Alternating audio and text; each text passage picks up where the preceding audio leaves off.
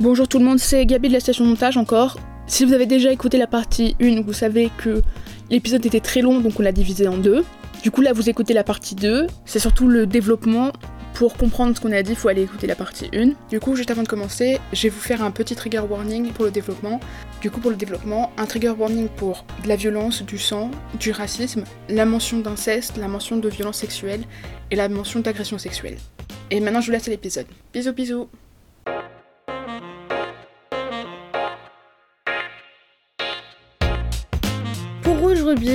Le film a atteint 480 000 spectateurs au cinéma et a rapporté 3,4 millions d'euros rien qu'en Allemagne. Le box-office mondial, cependant, s'élève à 5,5 millions de dollars, pour un budget qui était seulement de 10 millions d'euros. On n'est pas exactement sûr des chiffres parce que c'était compliqué à trouver. Donc, si euh, quelqu'un qui était producteur sur le film veut venir nous voir et nous dire euh, c'était pas ça, Pour nous corriger. si Mais elle est donc, dans les euh, DM, c'est parfait. C'est un, un film qui a vraiment bien marché en Allemagne, euh, pas trop ailleurs. Du coup, The Mortal Instrument, le film fait un score moyen au box-office américain en récoltant que 31 millions de dollars. Le film euh, bénéficie d'autant de résultats moyens à l'étranger, avec 42 millions de dollars récoltés à l'international. En France, le film a fait 380 366 entrées. Mes amis et moi en faisons 6 de ces entrées, soit un peu plus de 3 millions de dollars récoltés. En tout, le film a récolté un peu plus de 73 millions de dollars, soit très peu de bénéfices étant donné son coût de production de 60 millions de dollars. Pour Rouge Ruby, sur IMDB, on a un 6,0 sur 10, alors que pour The Mortal Instrument, on n'a que 5,8 sur 10. Pour moi, c'est pas mérité. Non, je trouve que ça mérite mieux quand même. Je pense que ça mérite un 11 sur 10. Je suis bien d'accord. Sur Allociné, par contre, pour Rouge Ruby, on monte à 3,6 sur 5. C'est pas mal. C'est. Oui. C'est généreux. Et pour The Mortal Instrument, en rev... Je vais pleurer, Gabriel. en critique presse, mais c'est que 11 critiques qui ont très mauvais goût, ils ont mis 1,8 sur 5. Ils ont tort. Et les spectateurs, c'est un peu plus. C'est 3,1 Ça sur va. 5. C'est mieux que la note IMDB. C'est mieux. Mais la presse, moi j'aimerais savoir qui a autant d'aigreur dans son cœur. En comparaison, Euh, le premier Twilight a 5,3 sur IMDB. Du coup, c'est mauvais, mais on est dans ces eaux-là, euh, euh, enfin, genre, euh, genre de film, je veux dire. Donc, euh, sauf Rouge Ruby, du coup, qui est largement au-dessus du lot. The Mortal Instrument officiellement mieux que Twilight. Ah, mais officieusement, il était. Enfin, Le public a dit, la démocratie a parlé. très bien. Par contre, malgré ses notes euh, et ses recettes euh, exceptionnelles, dans la même lignée, ce sont des films dont personne ne s'en souvient. Et je pense vraiment qu'on peut mesurer le succès d'un film par rapport à plusieurs choses. Le nombre d'audiences et euh, l'argent récolté en font partie, les notes critiques aussi, mais son rapport avec la postérité, son succès, son impact culturel, c'est aussi une manière de voir son succès. Par exemple, Twilight, Mhm. des gens vont dire que c'est un mauvais film si on suit les critiques, euh, voilà. Mais c'est un bon film par rapport à tout l'argent qu'il a récolté et Mhm. surtout par rapport à son impact euh, culturel. ouais. The Mortal Instrument, à part euh, dans quelques recoins sombres de Tumblr, on n'en parle pas trop malheureusement. Je pense même dans les recoins sombres de. Tumblr. Et Rouge Ruby, je pense, mais je pense qu'on fera un sondage, que 93,7% de nos auditeurs n'auront jamais entendu parler de ce film avant cet épisode. 93,7%. Je pense que j'ai envie de dire un autre truc qui nous montre bien que tout le monde s'en fout, malheureusement, le chef-d'œuvre qui est Rouge Ruby, le fait que c'est introuvable en VO.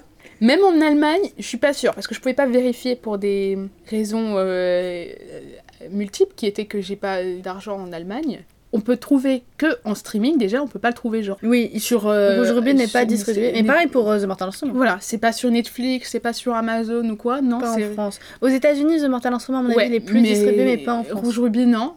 Et en plus, même en streaming illégal, c'est en anglais. Et même en streaming légal, c'est-à-dire sur YouTube, c'est doublé. Donc personne veut entendre ce film en allemand, apparemment. Du coup, c'est vraiment signe que ça n'intéresse personne comme public. Je pense. Il doit pas y avoir une grande demande, alors que je pense que c'est quand même euh, leur grande saga euh, YA euh, en Allemagne. Enfin, une de Non, ceux-là. on va... oui, mais on va parler euh, d'un d'autres films allemands pour adolescents. Mhm. Un autre notamment. Je pense que on ne peut pas, en toute honnêteté journalistique, on n'est pas des journalistes, mais journalistique, ta- podcastique, vous parler de The Mortal Instrument sans vous parler du lore désastreux qu'il y a derrière, Cassandra Clare. l'autrice des livres, qui, on a fait des recherches, mais avant de faire ces recherches, on n'avait qu'un seul espoir, qu'elle n'ait pas de frère. Parce que il y a deux romances pseudo-incestueuses. Elle joue beaucoup avec l'inceste, avec son personnage principal Clary, qui a une romance avec un personnage qu'elle pense être son frère, et au final non. Et puis après, elle se fait quand même embrasser par son vrai frère. Un peu contre sa volonté, mais pas trop, enfin c'est compliqué. Enfin, c'est pour la volonté du frère déjà. Donc C'est lui, c'est que c'est sa sœur. Hein. oui, oui, en toute connaissance voilà. de cause. Voilà. Et elle continue sa relation au début avec le premier. Toujours en pensant que c'est son frère. C'est ça, et ça devient même bizarrement plus orni. euh, Après, après la révélation que c'est peut-être son frère, et puis bon, après au final c'est pas son frère, mais voilà, je pense que c'était Et- trop orni pour le doute. c'est ça. Et il faut savoir que en fait, c'est The Mortal Instrument, c'est le titre d'une fanfiction de Cassandra Clare qui était une autrice de fanfiction, fanfiction Harry Potter. Et donc elle était très fan de voilà Harry Potter. Elle a utilisé une de ses fanfics sur la romance entre Draco et Ginny pour euh, son couple principal dans euh, le film là The Mortal Instrument, donc euh, Jace et Clary. C'est pour ça qu'il est blond et arrogant et que elle, elle est not like the other girls et elle est rousse. Mais elle a utilisé le titre The Mortal Instrument, qui était le nom de sa fanfic sur Ginny et Ron, qui sont frères et sœurs dans Harry Potter. Elle avait écrit donc une fanfiction euh, inceste sur eux, parce que je sais pas si c'est un couple incestueux très populaire même. hein. Il y a des couples incestueux beaucoup populaires dans Harry Potter. Enfin, Tu m'en poses de ces questions, tu crois que je suis sur... Ah, déjà, tu penses que je suis en train de lire des fanfics Harry Potter et en plus que je m'y connais en litre. non, parce que Draco et Harry, c'est très populaire. Oui, Drari, comme on les appelle. Draco Enfin, et, pas moi personnellement. et Hermione. Ouais, des Ramionnes. Harry et Hermione, Probablement. Ar- Ar- Hermione. voilà. C'est les, c'est les trois couples qui n'existent pas dans les livres et dans les films, et qui sont fou fou fou fou fou. Oui, après, j'ai envie de dire, il y a littéralement tout et n'importe quoi niveau fanfic. Il y a des gens qui shippent Harry et Snape, hein, donc... euh, Oui, c'est vrai. Et Hermione. Et, Et aussi. C'est ça, mais pour revenir à Cassandra Clare, donc comme on a dit, on a fait des recherches pour savoir si elle avait un frère. La seule chose qu'on a réussi à trouver, c'est qu'elle a un beau-frère, genre euh, Un demi-frère. un, en- step brother. Le fils de sa belle-mère. Voilà, on sait Qui pas... s'est sait pas remarié avec, son, pa- avec son père. On sait pas quel âge il a, donc on sait pas si elle a grandi avec lui, si elle a beaucoup interagi avec lui, on sait rien du tout, on connaît pas son prénom. On sait que elle l'aime suffisamment pour baser un de ses personnages dans un de ses romans sur, Sur lui. lui. Et on sait aussi que son père a suffisamment honte d'elle pour effacer sur internet toute trace de leur euh, Lien de parenté. C'est ça, c'est compliqué. Pour trouver que c'est son père, il faut cliquer un petit peu avant de comprendre que c'est lui. Oui. Donc, Parce euh, qu'il est, il est, un, il parle. il fait des il cours de je sais pas il fait des conférences. Mais du coup, il dit qu'il a de- deux enfants, il précise pas qui c'est. Il dit qu'il a un chien aussi, lui, et là il précise qui c'est, le chien. Il s'appelle Il Jamie. s'appelle Jamie apparemment.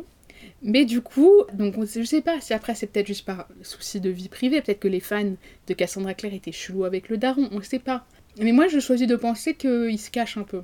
Oui. Parce que moi si j'étais un daron et que ma fille avait créé le personnage de Valentine et le personnage de Sébastien, Je suis d'accord. je la bloquerais sur tous les réseaux. C'est- Je suis entièrement d'accord. Et c'est pour cette raison que toutes les recettes de cet épisode seront envoyées en ca- cagnotte de soutien pour le frère de Cassandra Clare. Légalement, c'est une blague. De toute façon, il n'y aura pas de recette de cet épisode. Parce qu'on n'est pas monétisé. Pour finir sur une note un peu plus positive, enfin finir pas l'épisode, ne vous inquiétez pas, c'est pas fini. il faut savoir que c'est Rouge Ruby est une adaptation d'un livre, Livre de Kirsten Gear, voilà, qu'il y a trois tomes, c'est ça. la trilogie des gemmes, que Mhm. les deux autres films ont été faits. Mhm. Donc si ça vous intéresse, on pourra vous en parler dans un futur épisode. Et que, pareil, The Mortal Instrument, donc c'est une adaptation d'un livre de Cassandra Clare, et que ça a été réadapté pas en série par Netflix Mhm. sous le nom de Shadowhunter, Avec que des nouveaux acteurs. avec euh, Catherine McNamara qui reprend le rôle de Clary Frey, Et Dominique Sherwood. qui reprend le rôle de Jace. Pour cet épisode, on va vous proposer un plan avec trois parties.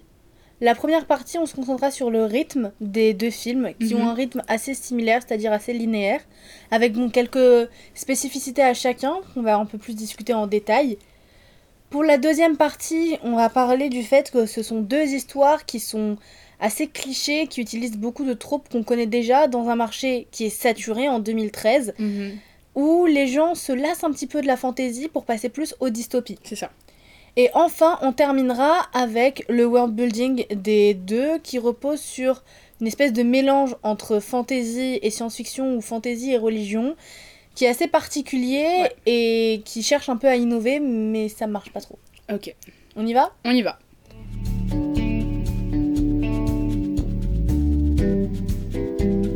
Donc on va commencer cette première partie sur le rythme des deux films.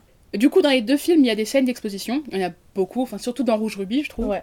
Où dans le film, on fait découvrir aux personnages et en même temps aux spectateurs beaucoup plus de choses qu'on découvre dans les livres. En fait, c'est surtout quelque chose que j'ai remarqué dans Rouge Ruby parce que j'ai pas relu The Mortal Instrument, désolé. Mais il y a, il y a des choses du coup qu'elle savait déjà dans les livres qu'elle doit découvrir dans le film. Et ça, je comprends pas forcément. Je veux dire parce que du coup, le vrai film commence avec sa narration. Et du coup, je pense qu'ils auraient pu introduire des éléments de choses qu'elle savait comme ça. Je veux dire, le fait qu'elle voit des fantômes, je pense qu'elle l'aurait réalisé avant. Parce que c'est pas un pouvoir qui vient d'apparaître. Mais, du Mais coup, dans le film, c'est un peu un euh, pouvoir qui vient, qui vient d'apparaître. Alors que du coup, voilà, dans le livre, elle est là, genre, ah, je vois des fantômes, ouais, c'est comme ça la vie. Elle s'en fout, donc c'est un peu stupide quand même. Mais je veux dire, elle le savait au moins, elle l'a remarqué qu'il y avait des gargouilles qui lui parlaient et qu'il y avait des mecs. euh, Mais c'est surtout dans Rouge Rubis par rapport à ses connaissances de l'ordre, du gène, tout ça, où Tante m'a dit elle doit lui réexpliquer deux fois essentiellement la même chose. Et c'est des trucs dans lesquels Gwen a grandi toute sa vie, elle a baigné dedans, et nous on, on le comprend plus vite que le personnage le comprend. Oui. Et ça ralentit vraiment vraiment vraiment le film parce que c'est juste quelqu'un qui nous parle et à côté de ça en fait ça participe pas du tout à la caractérisation des personnages parce que Maddie elle est un peu chelou mais ça on l'avait vu dès le début hein, quand ça. elle met euh, les fraises dans son sac quoi. Tu Ouais. vois et du coup bah que Gwen est un peu stupide en fait c'est pas un point hyper positif à caractériser sur ton personnage Non plus. dans The Mortal Instrument, c'est un peu mieux fait parce qu'on explique à Simon qui est complètement néophyte, C'est ça. Mais c'est quand même longuet et même au début, il y a quand même des scènes qui sont assez longues parce qu'on doit avoir des dialogues entre des personnages qu'on découvre pour nous comprendre les liens. Et je pense que c'est des choses qui auraient pu être fluidifiées par le fait d'avoir euh, des flashbacks ou comme Ouais, j'ai dit euh, dans le récap en fait qu'on bouge quelques scènes et je pense que ça aurait coulé un peu plus. Maintenant, dans The Mortal Instrument, c'est toujours moins que dans Oui. Rouge Ruby. Ouais, elle est en train de nous faire un cours sur l'univers de Rouge Ruby là. Et aussi, en fait, ce que j'ai trouvé dommage, c'est que comme Rouge Ruby, c'est vraiment du point de vue de Gwen, et c'est les informations que Gwen sait, surtout Ouais. par rapport aux prophéties et tout, ce que j'aurais trouvé intéressant, c'est qu'on nous mente. Parce que Gwen a mal compris quelque chose, Ouais. ou Clary même en fait, hein, mais vraiment dans Rouge Ruby, et que parce qu'elle a mal compris, nous on fait confiance à ce qu'elle nous dit Mhm. dans sa narration, et donc on la croit, et au final on se trompe et ça amène un plot twist. Et ça, je trouve ça hyper intelligent dans les films. Ouais. C'est quelque chose qui est très facilement le utilisé. C'est narrator, ça, ouais. c'est quelque chose qui est très très facilement utilisé. Et là, je pense que ça aurait rendu les trucs un peu plus spicy, quoi. Oui, je suis d'accord. Surtout que, hum, comme le film, en gros, il veut que nous laisser avec des informations que Gwen pourrait avoir théoriquement. Du coup, les deux mini-moments où on est avec Lucie et Paul, ils sortent un peu de nulle part et on comprend pas pourquoi ils sont là. Dans le livre, chaque livre commence et termine avec Lucie et Paul Lucie et Paul. Ok. Et du coup, on, mais on, on comprend direct. Je veux dire, à la fin du premier livre, ils nous disent Ah oui, euh, Lucie et Paul qui viennent de rencontrer du coup euh, Gwen euh, chez Madame Tinney là. Ils font Ah oui, notre fille, tout ça, blablabla, elle a tes cheveux, ah mais oui, mais elle a tes yeux. Enfin, là. enfin voilà quoi, on comprend très clairement que c'est ses parents. Ouais. Là, du coup, on est un peu coincé dans un truc où ils, ils ont l'impression, on a l'impression qu'ils veulent nous le dire, mais qu'ils veulent pas nous dire. Genre, Et ça, je euh, pense que c'est parce que Rouge Ruby ne sait pas qui est son public. Parce que si t'as un public qui est très jeune, il faut tout leur servir sur un plateau. C'est ça. Si t'as un public plus âgé, au contraire, il faut moins en dire. Oui. Et ils essayent un peu de jouer sur les deux tableaux, et ça marche pas. Oui, je suis d'accord. Parce que du coup, c'est un peu cette impression-là que j'avais en lisant les livres. Parce qu'au au moins, The Mortal Instrument, c'est assez clair le public. Voilà, on, on est sur du. euh, Du 15 ans. Mais vraiment, euh, tu le sens, quoi. Voilà. Et alors que Rouge Ruby, encore une fois, je me base sur euh, une traduction que j'ai lue en anglais. hein. Donc peut-être que c'est différent dans la version en allemand. Mais parfois dans le livre, j'avais l'impression qu'on alternait entre des moments où j'avais l'impression de lire un, un livre pour des enfants de genre 11 ans et des moments où je lisais un livre pour genre 15 ans, quoi. Et le truc, c'est que sur son Twitter, l'auteur de Rouge Ruby, Kirsten Gear, elle a écrit que c'était une autrice de YA, dont Donc, Rouge Ruby. adult, donc Voilà. jeune adulte. Voilà, on va dire qu'elle l'estime être dans la même catégorie que The Mortal Instrument. Ouais. Et je trouve qu'au niveau du ton de ce que j'ai lu, j'ai trouvé que c'était pas du tout le cas. Après, on en a déjà parlé, j'ai l'impression que quand on lit des textes, en tout cas pour des trucs qui sont pas juste pour des adultes adultes, j'ai l'impression qu'ils ont tendance à infantiliser le langage utilisé ou le ton dans les livres. Par exemple, toi, tu Mhm. lisais des livres en français que moi j'avais lu en Ouais, anglais, ouais, et je trouvais que c'était beaucoup plus enfantin que ce que moi j'avais lu. Mais surtout, ouais, là on parle spécifiquement des Percy Jackson. C'est ça, que j'ai lu en anglais, et du coup, toi, tu m'envoyais des extraits que t'étais en train de lire, et j'étais genre, le ton est hyper bizarre, enfin, Mm. l'original il est en anglais, il est pas écrit comme ça. Du coup, c'est peut-être pour ça que j'étais perturbée comme ça. Et peut-être que ça se traduit aussi avec le doublage anglais au film. Voilà. Ça alterne vraiment entre des moments genre euh, humour enfantin, genre hi hi on rigole, genre oups ça arrête pas de trébucher, et puis après on est là genre euh, Gwen qui raconte euh, comment son ex-copain euh, il arrêtait pas de la tripoter qu'elle trouvait ça gênant, enfin j'étais là genre mm, ok, ils se sent pas en sécurité avec euh, un vieil adulte, genre euh, en gros à un moment elle se band la gueule, elle se retrouve avec un mec qu'elle connaît pas et elle a peur, et on est là genre ok on est quand même sur un, un ton quand même, euh, voilà quoi on comprend. Ouais. Et puis après, ça retourne à hi hi hi, il y a une gargouille, elle fait des petites blagues. Et du coup, c'est bizarre. Et du coup, j'ai l'impression que c'est un peu ça aussi dans le film, où on a des moments où on est en train de regarder un film pour ados. Et puis d'autres moments, on- non. Et après, ça, j'ai envie de dire, on peut pas dire c'est nous en tant que deux françaises là, c'est parce que c'est un film allemand. Et pas dans le sens de traduction, mais genre dans Oui, le sens où euh, où, ce, que, ouais. qui caractérise un film pour ados ou un film pour enfants allemand est peut-être différent en Allemagne que en France Mhm. ou en Angleterre ou aux États-Unis, genre des trucs que, que nous on a déjà regardé dans nos vies euh, de notre enfance Ouais. voilà, on- je, je sais pas pour toi, mais j'ai regardé très peu de films, euh, euh, en tout cas des films pour enfants et pour ados. Enfin, je veux dire, j'ai regardé des films genre. euh, Je suis un petit poisson dans le bleu profond. C'est un film allemand, ça? Bah, Gloops, c'est un film d'animation allemand. Ok. Il y a Hitler Ouh, en poisson. ok. Non, mais littéralement. Oui, ok. Mais euh, du coup, voilà, donc ça se trouve, c'est juste euh, parce que nous, on comprend pas, parce que c'est pas, on est littéralement pas le public visé, qui est un public d'a- d'ados allemands. Voilà, du coup, c'est un peu bizarre, ça, par rapport au rythme, je pense que c'est une partie du problème, qu'ils sont là, genre, euh, ils doivent prendre du temps pour expliquer, mais en même temps, ils, ils sont condescendants. Et ça, je supporte pas. Écoutez, c'est l'heure de moment où je vous allez apprendre que je déteste les films de Brian De Palma, parce que je trouve qu'il est condescendant avec son spectateur. Et genre, mes profs, ils disaient, oui, mais euh, voilà, c'est très bien, euh, Brian De Palma, il rigole avec son spectateur, voilà. Toi, tu leur as dit, je trouve qu'il est condescendant? Euh, non, je disais pas ça, mais toute seule, moi j'étais là en mode, moi je trouve ça condescendant. Genre, il fait des blagues, il, il rigole avec son spectateur, etc. Et j'étais là, genre, non, il nous prend pour des cons en Il fait. fait c'est quoi, tout. Brian De Palma? Il fait des films. Félicitations. Quel film? Body Double. Ah non. Scarface. Ah oui. Ça parle de. C'est pas aussi la même affiche, je suis désolée, hein, que Le Parrain et que Goodfellas. C'est pas le. J'ai le film en plus quelque part Pour moi, c'est la même chose. Mais du coup, quand j'ai- j'aime pas quand les gens font ça. Bon, après là, j'excuse plus parce que c'était un film pour plus jeunes. Mais j'ai un pif avec Brian De Palma parce que je trouve qu'il est condescendant avec son spectateur et qu'il nous prend pour des abrutis. Genre, euh, on a compris. Je vais vous parler d'une scène, attends, non mais vraiment c'est important. vas-y, vas-y. vas-y. Donc il y, a un- il y a une scène dans Dress to Kill. qui est Ah, ce ça me dit un truc. Voilà, qui est un remake Ryan De Palma-esque de Psychose. Ok? Ah oui, on en a parlé. On en a parlé. Et du coup, il y a une scène du film où il y a la meuf principale. Elle est dans un musée. Elle est en train de regarder des trucs dans le musée. Quand elle se lève, elle fait tomber son gant, mais elle le réalise pas. Et en gros, elle est en train de flirter des yeux avec un mec, Hmm. un mec très moche, Ah. parlons-en. Puis à un moment, elle s'en va. Et sauf que du coup, le mec, il ramasse son gant, il se met à la suivre. Et du coup, elle se met à courir, à courir, à courir, parce qu'il Oui. est en train de la suivre. Mais pour, pour Mais lui pour rendre le- son gant. Ah ok, c'est pas censé Voilà. ne pas la tuer. Non. Mais du coup, elle, elle est là, genre, ah, le mec, il est chelou, il me suit dans la rue. Enfin, il me suit pas dans la rue, il me suit dans le musée. En gros, pour essayer de lui faire comprendre qu'il a retrouvé son gant, il met son gant et il met la main sur son épaule. Et en gros, elle se retourne, donc elle voit très vaguement le gant, mais elle fait pas attention. Et du coup, elle est là, genre, oh mon dieu, il m'a touché, c'est pour ça qu'elle se met à fuir. Et du coup, elle est dehors, et puis là, elle a un flashback de ce qui vient de se passer, genre littéralement deux minutes avant, du mec en train de mettre sa main sur son épaule avec le gant. Et là, genre, oh mon dieu, suis stupide Il avait mon gant, il essaye d'être gentil. Après, il essaye pas d'être gentil, il l'emmène dans un taxi et puis il se met à ken dans la voiture euh, avec le taximan derrière. Et j'étais là, genre, monsieur, et puis après, elle, elle retourne chez lui et elle, elle ouvre un tiroir et elle découvre qu'il a une MST du coup. Une MST sévère, hein. Genre quoi? J'avais la gonorrhée ou un truc du genre. Ah. Mais du coup, voilà. Enfin, ou la syphilis.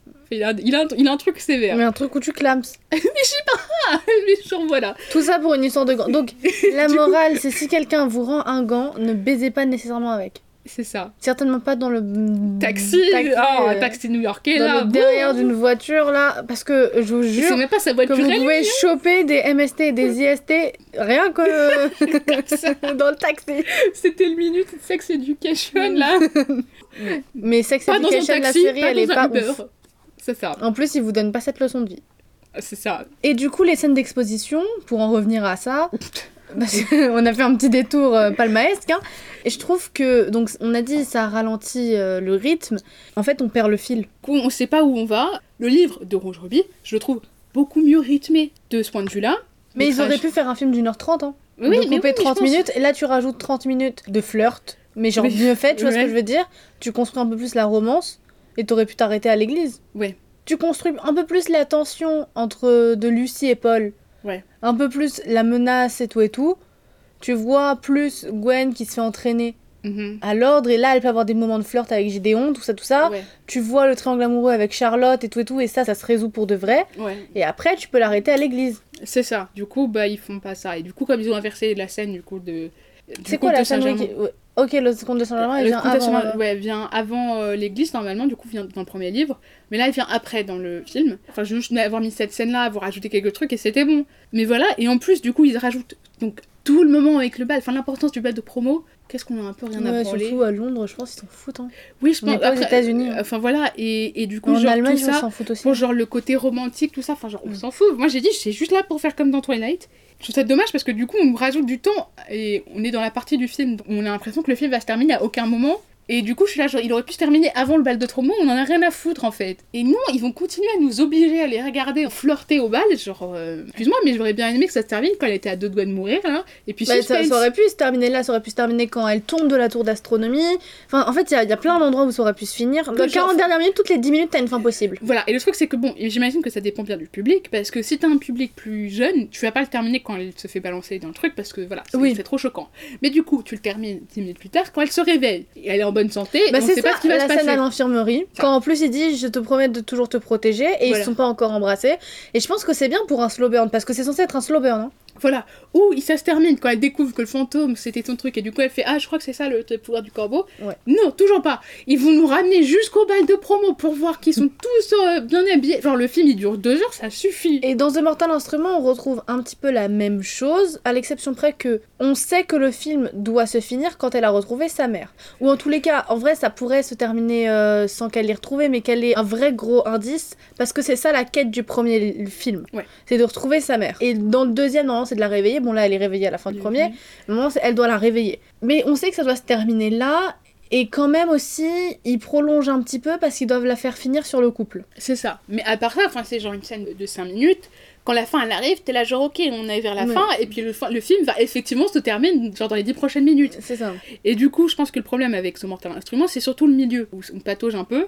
Et Ouais. du coup, quand ça reprend, là tout de suite ça reprend. On sait exactement quel type de film on est et quand est-ce que ça va se terminer, parce qu'on a des réflexes. Ouais. Genre, on a des habitudes quand on regarde un film, là, quand ça va se terminer. euh, Enfin, Rouge Ruby, si je voulais le décrire euh, avec une comparaison, c'est comme s'il y avait un fade-out tous les 5 minutes, genre Ouais. en musique. Et puis qu'en fait, ça reprenait Ouais, tout, tout d'un coup. Genre, c'est ça, genre 5 fois, ça fait mal. Alors que du coup, au moins dans The Mortal Instrument, même si du coup, voilà, ça, ça ralentit un peu au milieu. Mais en fait, ça ralentit parce que, en fait, on arrive à un moment du film où l'enquête, en fait, c'est à partir de la fête de Magnus où ils Mhm. vont chez les vampires. On n'est plus dans l'enquête, Ouais. on n'est plus dans la découverte du monde, on Ouais. est dans une euh, side quest. Donc euh, une quête secondaire. On- et on s'en fout pas hein, de Simon. Je veux dire, c'est à ce stade-là du, du film. euh, Ouais, ouais, on dit l'important. euh, Voilà, c'est ça. Mais c'est juste que du coup, bah, ça nous ralentit. Et après, pour nous re-ramener à l'institut dans la recherche de la coupe, dans la recherche de la mère, etc.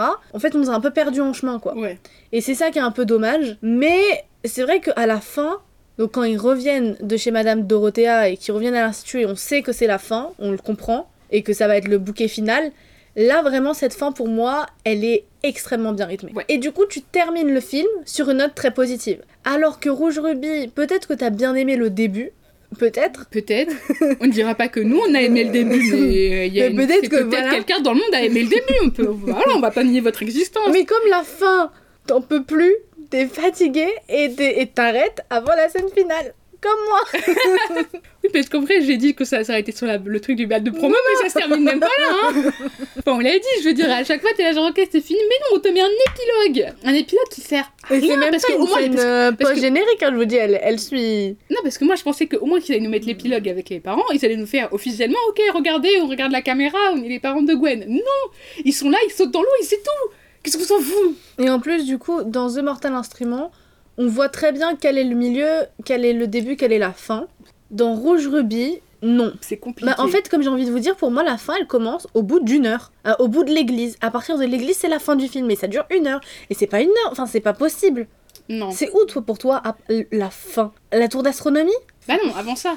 Mais c'est trop bizarre parce que voilà, on a le début de la fin, puis après on a encore le milieu et après on a la fin. Oui, et le truc c'est que du coup, il y a toute l'attention se perd parce que tout est au même niveau de rythme et d'intensité. Genre, genre, du coup, on est un peu là, genre, ok, et du coup, c'est fatigant à Et regarder. contrairement à The Mortal Instrument, on sait pas c'est quoi la quête du premier truc. Non, c'est genre littéralement Aujourd- Aujourd'hui, euh, on sait, Ouais. enfin après l'avoir vu, après avoir voilà, on discute de ça. Je pense que la quête c'est la prophétie. C'est trouver la, la première prophétie. partie de la prophétie. Le deuxième film, ça sera trouver la deuxième moitié de la prophétie. Et le troisième, ça sera arrêter le compte. Sauf que cette quête-là de trouver la première partie de la prophétie, on en entend parler pendant la fin. Donc c'est insupportable. Non, mais en plus, c'est même pas que ça. Enfin, je veux dire, moi, je pense que, en partie, c'est. En fait, le but du film, il s'apparaît avec, du coup, la prophétie, comme tu dis. Et après, c'est OK, faut qu'elle trouve son pouvoir. Donc, ça, c'est un Ah truc oui. que le conte a déjà mentionné. Mais le truc, c'est que nous, on a regardé le film, on sait exactement c'est quoi son pouvoir. Bon, en réalité, Et on le sait dès le début.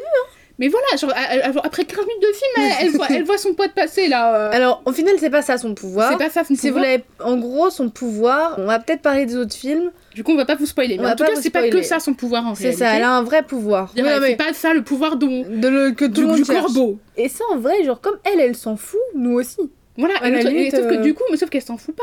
Mais je veux dire, on est censé croire que limite. Si, elle s'en fout de trouver son pouvoir. hein. Non, non, mais je veux dire, euh, elle le découvre à la fin, elle fait Ah, Je pense savoir c'est quoi mon pouvoir. Et du coup, comme c'est la révélation de fin, tu dis Ok, c'était ça le but du film. Elle doit trouver c'était quoi le pouvoir du corbeau, voir les fantômes. Et comme j'ai dit, un truc qu'on sait depuis genre la 20 e minute. Mais qui est du coup annoncé dans la prophétie.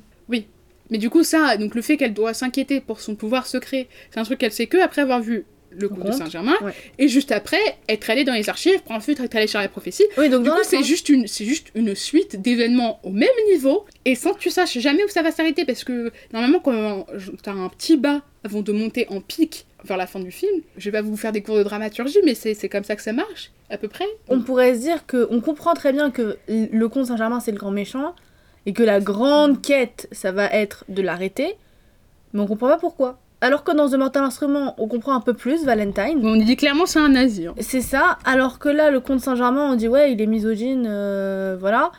Mais sinon en fait c'est Dark on... Vador aussi. Oh, C'est ça, mais on comprend pas pourquoi est-ce qu'il faut le battre.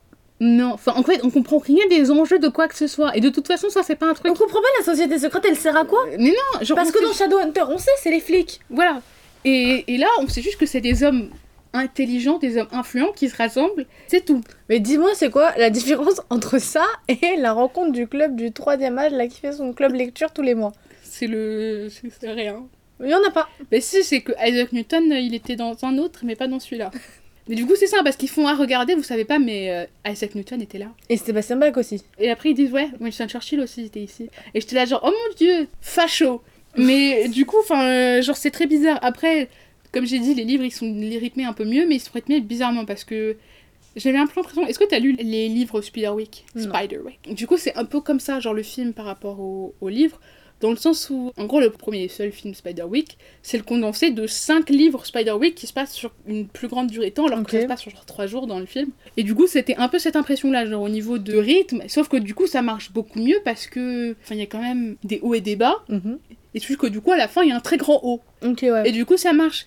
Mais là, c'est. Là, il y a pas de haut ou pas de bas, là, c'est toujours à le même niveau. Voilà, et le truc c'est que du coup, s'ils trouvaient qu'il n'y avait pas assez de contenu, fallait pas faire une trilogie comme ça. À la Mm. limite, fallait mélanger le. Là, t'aurais pu faire une duologie de films. hein. Voilà, et je combinais les trois livres en deux films à la Ouais. place, parce qu'ils sont, comme j'ai dit, on se perd un peu au niveau du rythme au fur et à mesure des trois livres, ça s'arrête un peu bizarrement à chaque fois, mais au moins tu peux te dire, il y avait moyen, en, en Frankensteinant un peu l'intrigue, de faire un truc euh, où il y avait assez de contenu, où c'était bien rythmé au niveau de l'histoire. Et parce que là aussi, du coup, dans le premier film, on a que des graines qui sont plantées, que du foreshadowing, que du setup, mais pas de payoff. Parce qu'on nous dit même pas à la fin que Lucie et Paul sont les parents de Gwen, alors que ça, on nous, l- on nous l'a planté euh, avant le premier film. Les raisons deux premières minutes du film, Dès ma naissance, on m'avait planté. il y avait Kristen Year avec tes parents à l'hôpital en train de faire Attention, Lucie et Paul, il faut dire quelque chose. Mais voilà, et du coup, c'est. En fait, je me dis, si au moins on nous avait dit ça à la fin, j'aurais pas eu l'impression d'avoir perdu deux heures de ma vie. Oui, parce que moi j'étais là genre ok on a accompli quelque chose, on sait quelque chose maintenant, même si on le sait depuis le début, on le sait officiellement, on peut se sentir heureux, on peut faire oui, c'est bon, j'ai compris ce qui s'est Parce passé. que pour les fantômes, c'est un peu ça, mais pour les fantômes, tu dis juste, mais elle a pas compris. Elle est- Elle a pas compris parce que du coup, t'as l'impression qu'elle a compris. Genre, t'es là, genre, ok, elle a vu un fantôme, elle a compris. Mais il y a que quand elle voit la photo, genre, il reste 10 minutes du film où elle fait Oh mon dieu, je vois les fantômes. Et genre, on n'a pas regardé le même film en fait là. Genre, oui, madame, vous voyez les fantômes. Du coup, il y a un peu ce même problème, et du coup, qui est résolu dans The Mortal Instrument, mais pas dans Rouge Ruby, où c'est très plat, c'est très linéaire. euh, voilà, c'est très Bah, homogène. en gros, c'est étape par étape. Et dans The Mortal Instrument, et pareil que dans Rouge Ruby, les étapes, elles arrivent un peu euh, de la nada, quoi, de, de nulle part. C'est ok, ah bah là, on doit aller pour te débloquer les souvenirs. Donc on va à la Cité des Eaux. Ok, bah maintenant, tu nous as dit, il faut aller à la fête de Magnus. Mhm. Ok, bah maintenant Simon a été capturé. Ok, bah on va au truc de Simon. Puis ok, après on va. Et donc c'est vraiment étape par étape. C'est limite épisodique, quoi. Sauf à la fin. Au moins, c'est il y a, une Où vraie fin, il y a un vrai c'est climax. ça, euh, voilà. Et dans Rouge Ruby, c'est pareil. C'est ah bah t'as diverti, ok, bah on va t'envoyer à l'ordre, ok. Bah du coup, maintenant de l'ordre, l'ordre t'envoie ici. Si tu vas d'étape en étape, t'en as marre. Parce que t'es là, euh... C'est bon, ça s'est baladé là. c'est ça en fait, c'est quand qu'il y a une vraie histoire, c'est quand qu'il y a une vraie tension et c'est quand qu'il y a un vrai problème. Voilà, en fait, on a l'impression, dans Rouge Ruby, j'ai envie de dire, de regarder un épisode pilote très moyen, mais c'est un peu le but du film.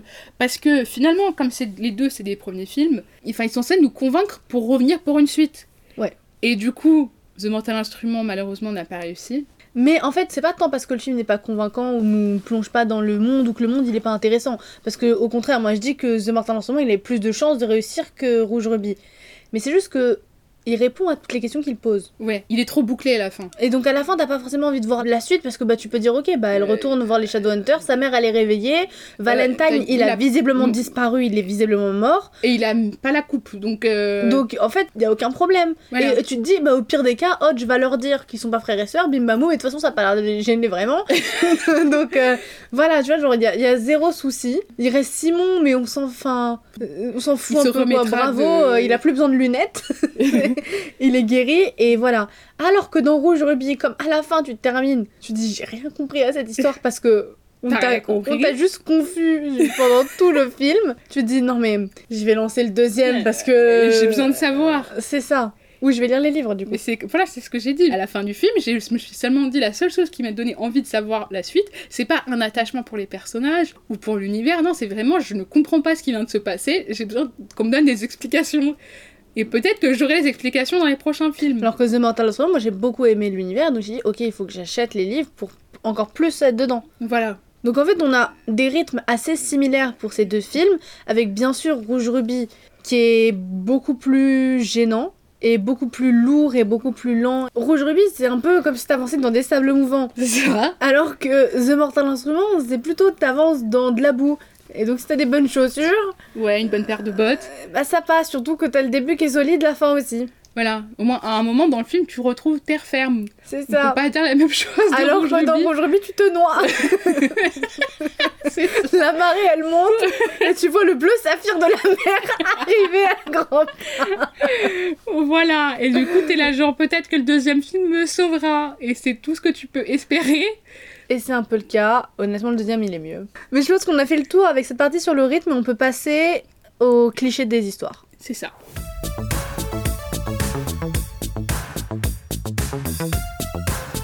Ok, du coup, maintenant on reprend avec la partie sur l'histoire cliché dans un marché saturé, sur le fait qu'on passe un peu vers une fin de mode de fantasy, vers une mode de dystopie.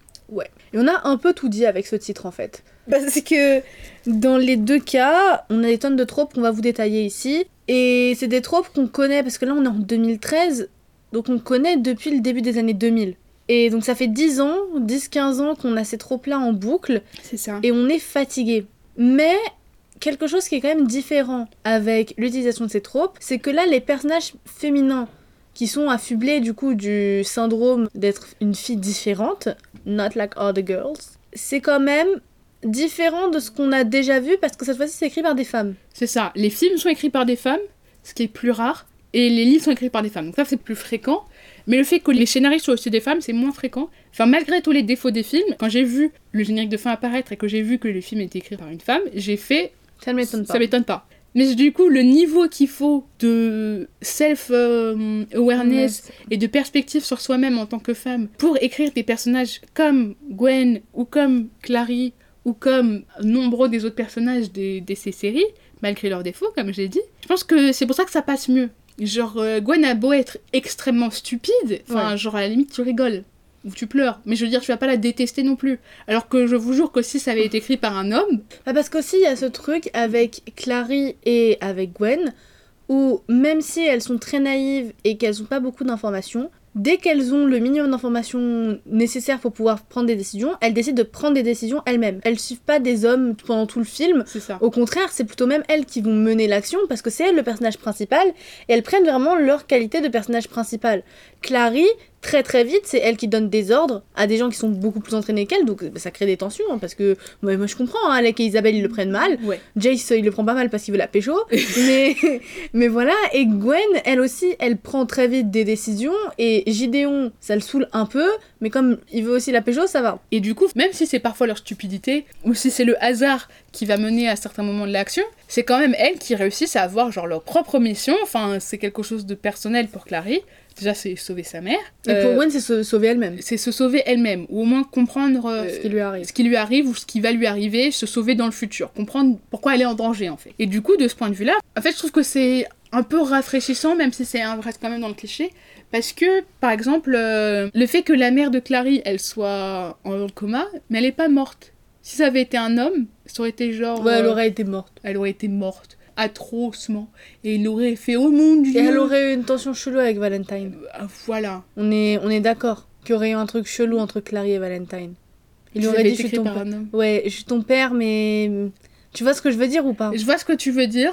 Je pense pas, pas quand même dans le délire euh, full inceste, mais quoique. euh, voilà. Apparemment, c'est pas leur problème, mais... mais, oui. mais tu vois, genre en mode. Elle aurait eu des pensées en mode. euh, Ah oui, ah, on- je comprends pourquoi ma Ouais, mère je- elle était euh, sur lui. Je pense euh. très sincèrement que les hommes ils sont convaincus que la vérité c'est Freud, donc je vois exactement ce que tu veux dire. Voilà. Genre ils vont faire ah oui délire freudien. C'est ça. Même si du coup, bah, il se serait rien passé ou quoi, lui, il l'aurait pas nécessairement dragué. Mais elle, elle aurait dit en mode ah oui, il est très charismatique, euh, je comprends. Et puis après, elle aurait pu dire un truc en mode euh, Jace, euh, c'est vrai, euh, il a des traits qui ressemblent à Valentine. Enfin, un truc chelou. Je, moi, oui, je. je, vois ouais. exactement ce que tu Mais veux là, dire. non. C'est deux films qui sont très horny quand même. Oui. Pour des raisons Enfin, différentes. Mortal Instrument surtout. Ouais, mais même Rouge Ruby. Mais je trouve que c'est approprié. Genre, c'est quand même une version. euh, Mais ça va pas choquer des jeunes ados quoi. Oui, mais c'est que tu vois, genre, en fait, jamais elle va être là en mode Ah ouais, il faut que je me montre pour lui, ou euh, Ah ouais, euh, est-ce que il faut que je me mette dans une position suggestive ou quoi. Jamais elle va s'auto-sexualiser, la meuf. Non, c'est vrai. Genre je veux dire dans les deux, il y a une des différences qui est que elles ont leur makeover. Ouais. Dans Rouge Ruby, ça n'a pas grande différence parce qu'elle a un makeover où en gros elle est plus fringuée qu'avant. Et en plus, euh, son makeover, c'est elle doit l'enlever après parce que c'est pour aller dans le passé. Euh, Voilà. En Du coup, 1912. bon, euh, bon, ça lui fait de l'effet. Gideon, c'est son délire. Hein. mais alors que il aime coup- les femmes plus vieilles. Alors que dans The Mortal Instrument, du coup, c'est quand elle s'habille en Shadowhunter. Oui, c'est ça. Elle prend les vêtements d'Isabelle. Bon, après, elle, parce que quand même il y a du sexisme, elle dit quand même à Isabelle que. Elle ressemble un peu à une, Une prostituée. euh, Voilà. Et Isabelle, le... fait la blague aussi. C'est très drôle. On fait ah ah, on adore. euh, Isabelle le prend mal. Mais elle a raison. On nous dit pas que, en fait, Isabelle c'est quand même une prostituée, tu vois, genre. euh, Mais bon, après, dans le livre, un Dans peu. le livre aussi, parce que Isabelle elle couche un peu avec tout le monde, Ouais, et elle fait des blagues tout le temps. euh, elle est là pour faire. elle couche avec des fées, et ça, et ça pareil dans la série, du coup. Mais là, à part du coup Jace et Clary, ça va. Et encore, à part la blague sur le fait qu'elle est l'invitée dans son lit mais qu'il n'y avait pas assez de place. Oui, mais le, le, film le est- fait. en, en soi, le film est. Il est pas chaste quoi, mais. Oui, oui, enfin, il il s'embrasse. une fois, et puis. Le truc- euh, je pense que le truc le Il y a le truc, sujet- euh, oh, tu vas enlever tes vêtements, mais en fait, c'est des petits flirts, c'est des blagues. en le fait. petit truc, le, le truc le plus suggestif du film, c'est vraiment le mec qui veut, qui veut ken un chien. parce que lui, c'est très gênant. D'ailleurs, on l'a pas dit, hein, parce qu'il est mort dans le film. Attends, je veux dire parce que du coup, il tue le pote de Luc et Luc, il fait. Ah ouais, tu voulais me voir transformer en loup-garou? Et le mec, il est trop heureux, il fait oui, oui, je voulais vraiment me voir transformer en loup-garou. Et du coup, Luc, il le bute. Et j'étais là, genre, mais il a pas. Il, il sait qu'il va crever là. Pourquoi il est aussi heureux de sa vie de le voir transformer en loup-garou? Du coup, Fury confirmed. Et dans Rouge Ruby, c'est orni plus dans le livre que dans le film. Ouais, et encore, enfin, je trouve que là aussi, on était. À part du coup, les, les moments. En fait, en fait dans l'église. En fait, c'est très forcé la romance. Oui, c'est très forcé la romance et les moments de proximité physique, c'est un peu, euh, voilà, genre ils dansent ensemble, mais le truc c'est que je trouve, et ça c'est un truc dont on va peut-être parler dans d'autres euh, films et, ou d'autres séries euh, de manière générale, on va considérer que c'est moins inapproprié de parler de quelque chose de sexuel non consenti pour une femme que consenti.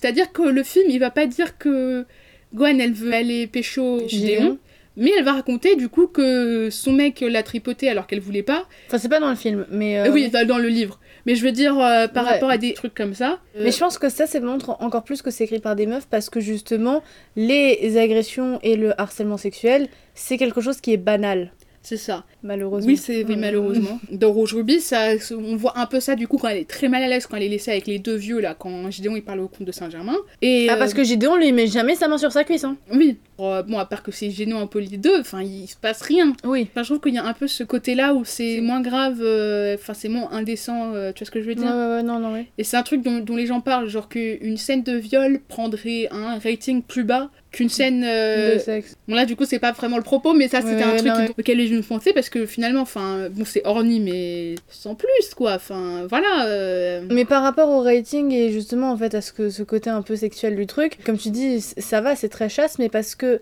c'est un truc où c'est un peu l'évolution du genre à travers les générations et ça serait la génération d'après qui est beaucoup plus sexuelle. Oui. Parce que c'est des enfants qui ont consommé ça dans leur année de puberté ou voilà, où c'était assez clean pour eux et ils, Ils ont, ont commencé à écrire des fanfics de ça Moins un peu plus hard. Et puis après les gens ils voilà. Voilà. Et surtout là dans ce cas-là Ouais. Où en gros bah The Mortal Instrument c'est une fanfiction Harry Potter. De base. Ouais, et moi je pense que c'est. Enfin, on en avait parlé, parce qu'on en parle aussi pour les films. Ouais.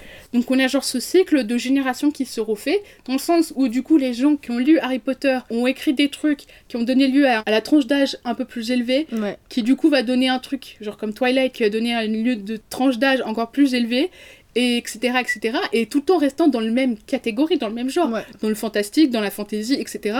Mais du coup, on est dans genre la kids fantasy, du coup, avec Harry Potter, qu'on déteste encore, hein, même si euh, ça Ouais, fait ouais. longtemps qu'on l'a pas dit dans le podcast, mais on le redit. Il faut le rappeler, piqûre de rappel. Et ensuite, du coup, The Mortal Instrument, qui est un peu plus orni. Et ensuite, on a genre. euh, c'est quoi Ouais, quoi C'est Akotar tu voulais C'est dire ouais, toi? Akotar. C'est pas du porno quoi. Oui, mais Enfin, un coup, livre je- érotique. voilà. Mais je veux dire, euh, y Et a après, il doit y avoir des. Mais il maintenant, doit y du avoir- coup, je pense qu'il y a des, livres. Je des livres, euh, genre, toujours de fantasy, où c'est euh, hard, quoi. Ah, Et moi des j'ai vu un sont- truc, j'ai vu un truc sur TikTok, un livre où une meuf elle couche avec le coronavirus.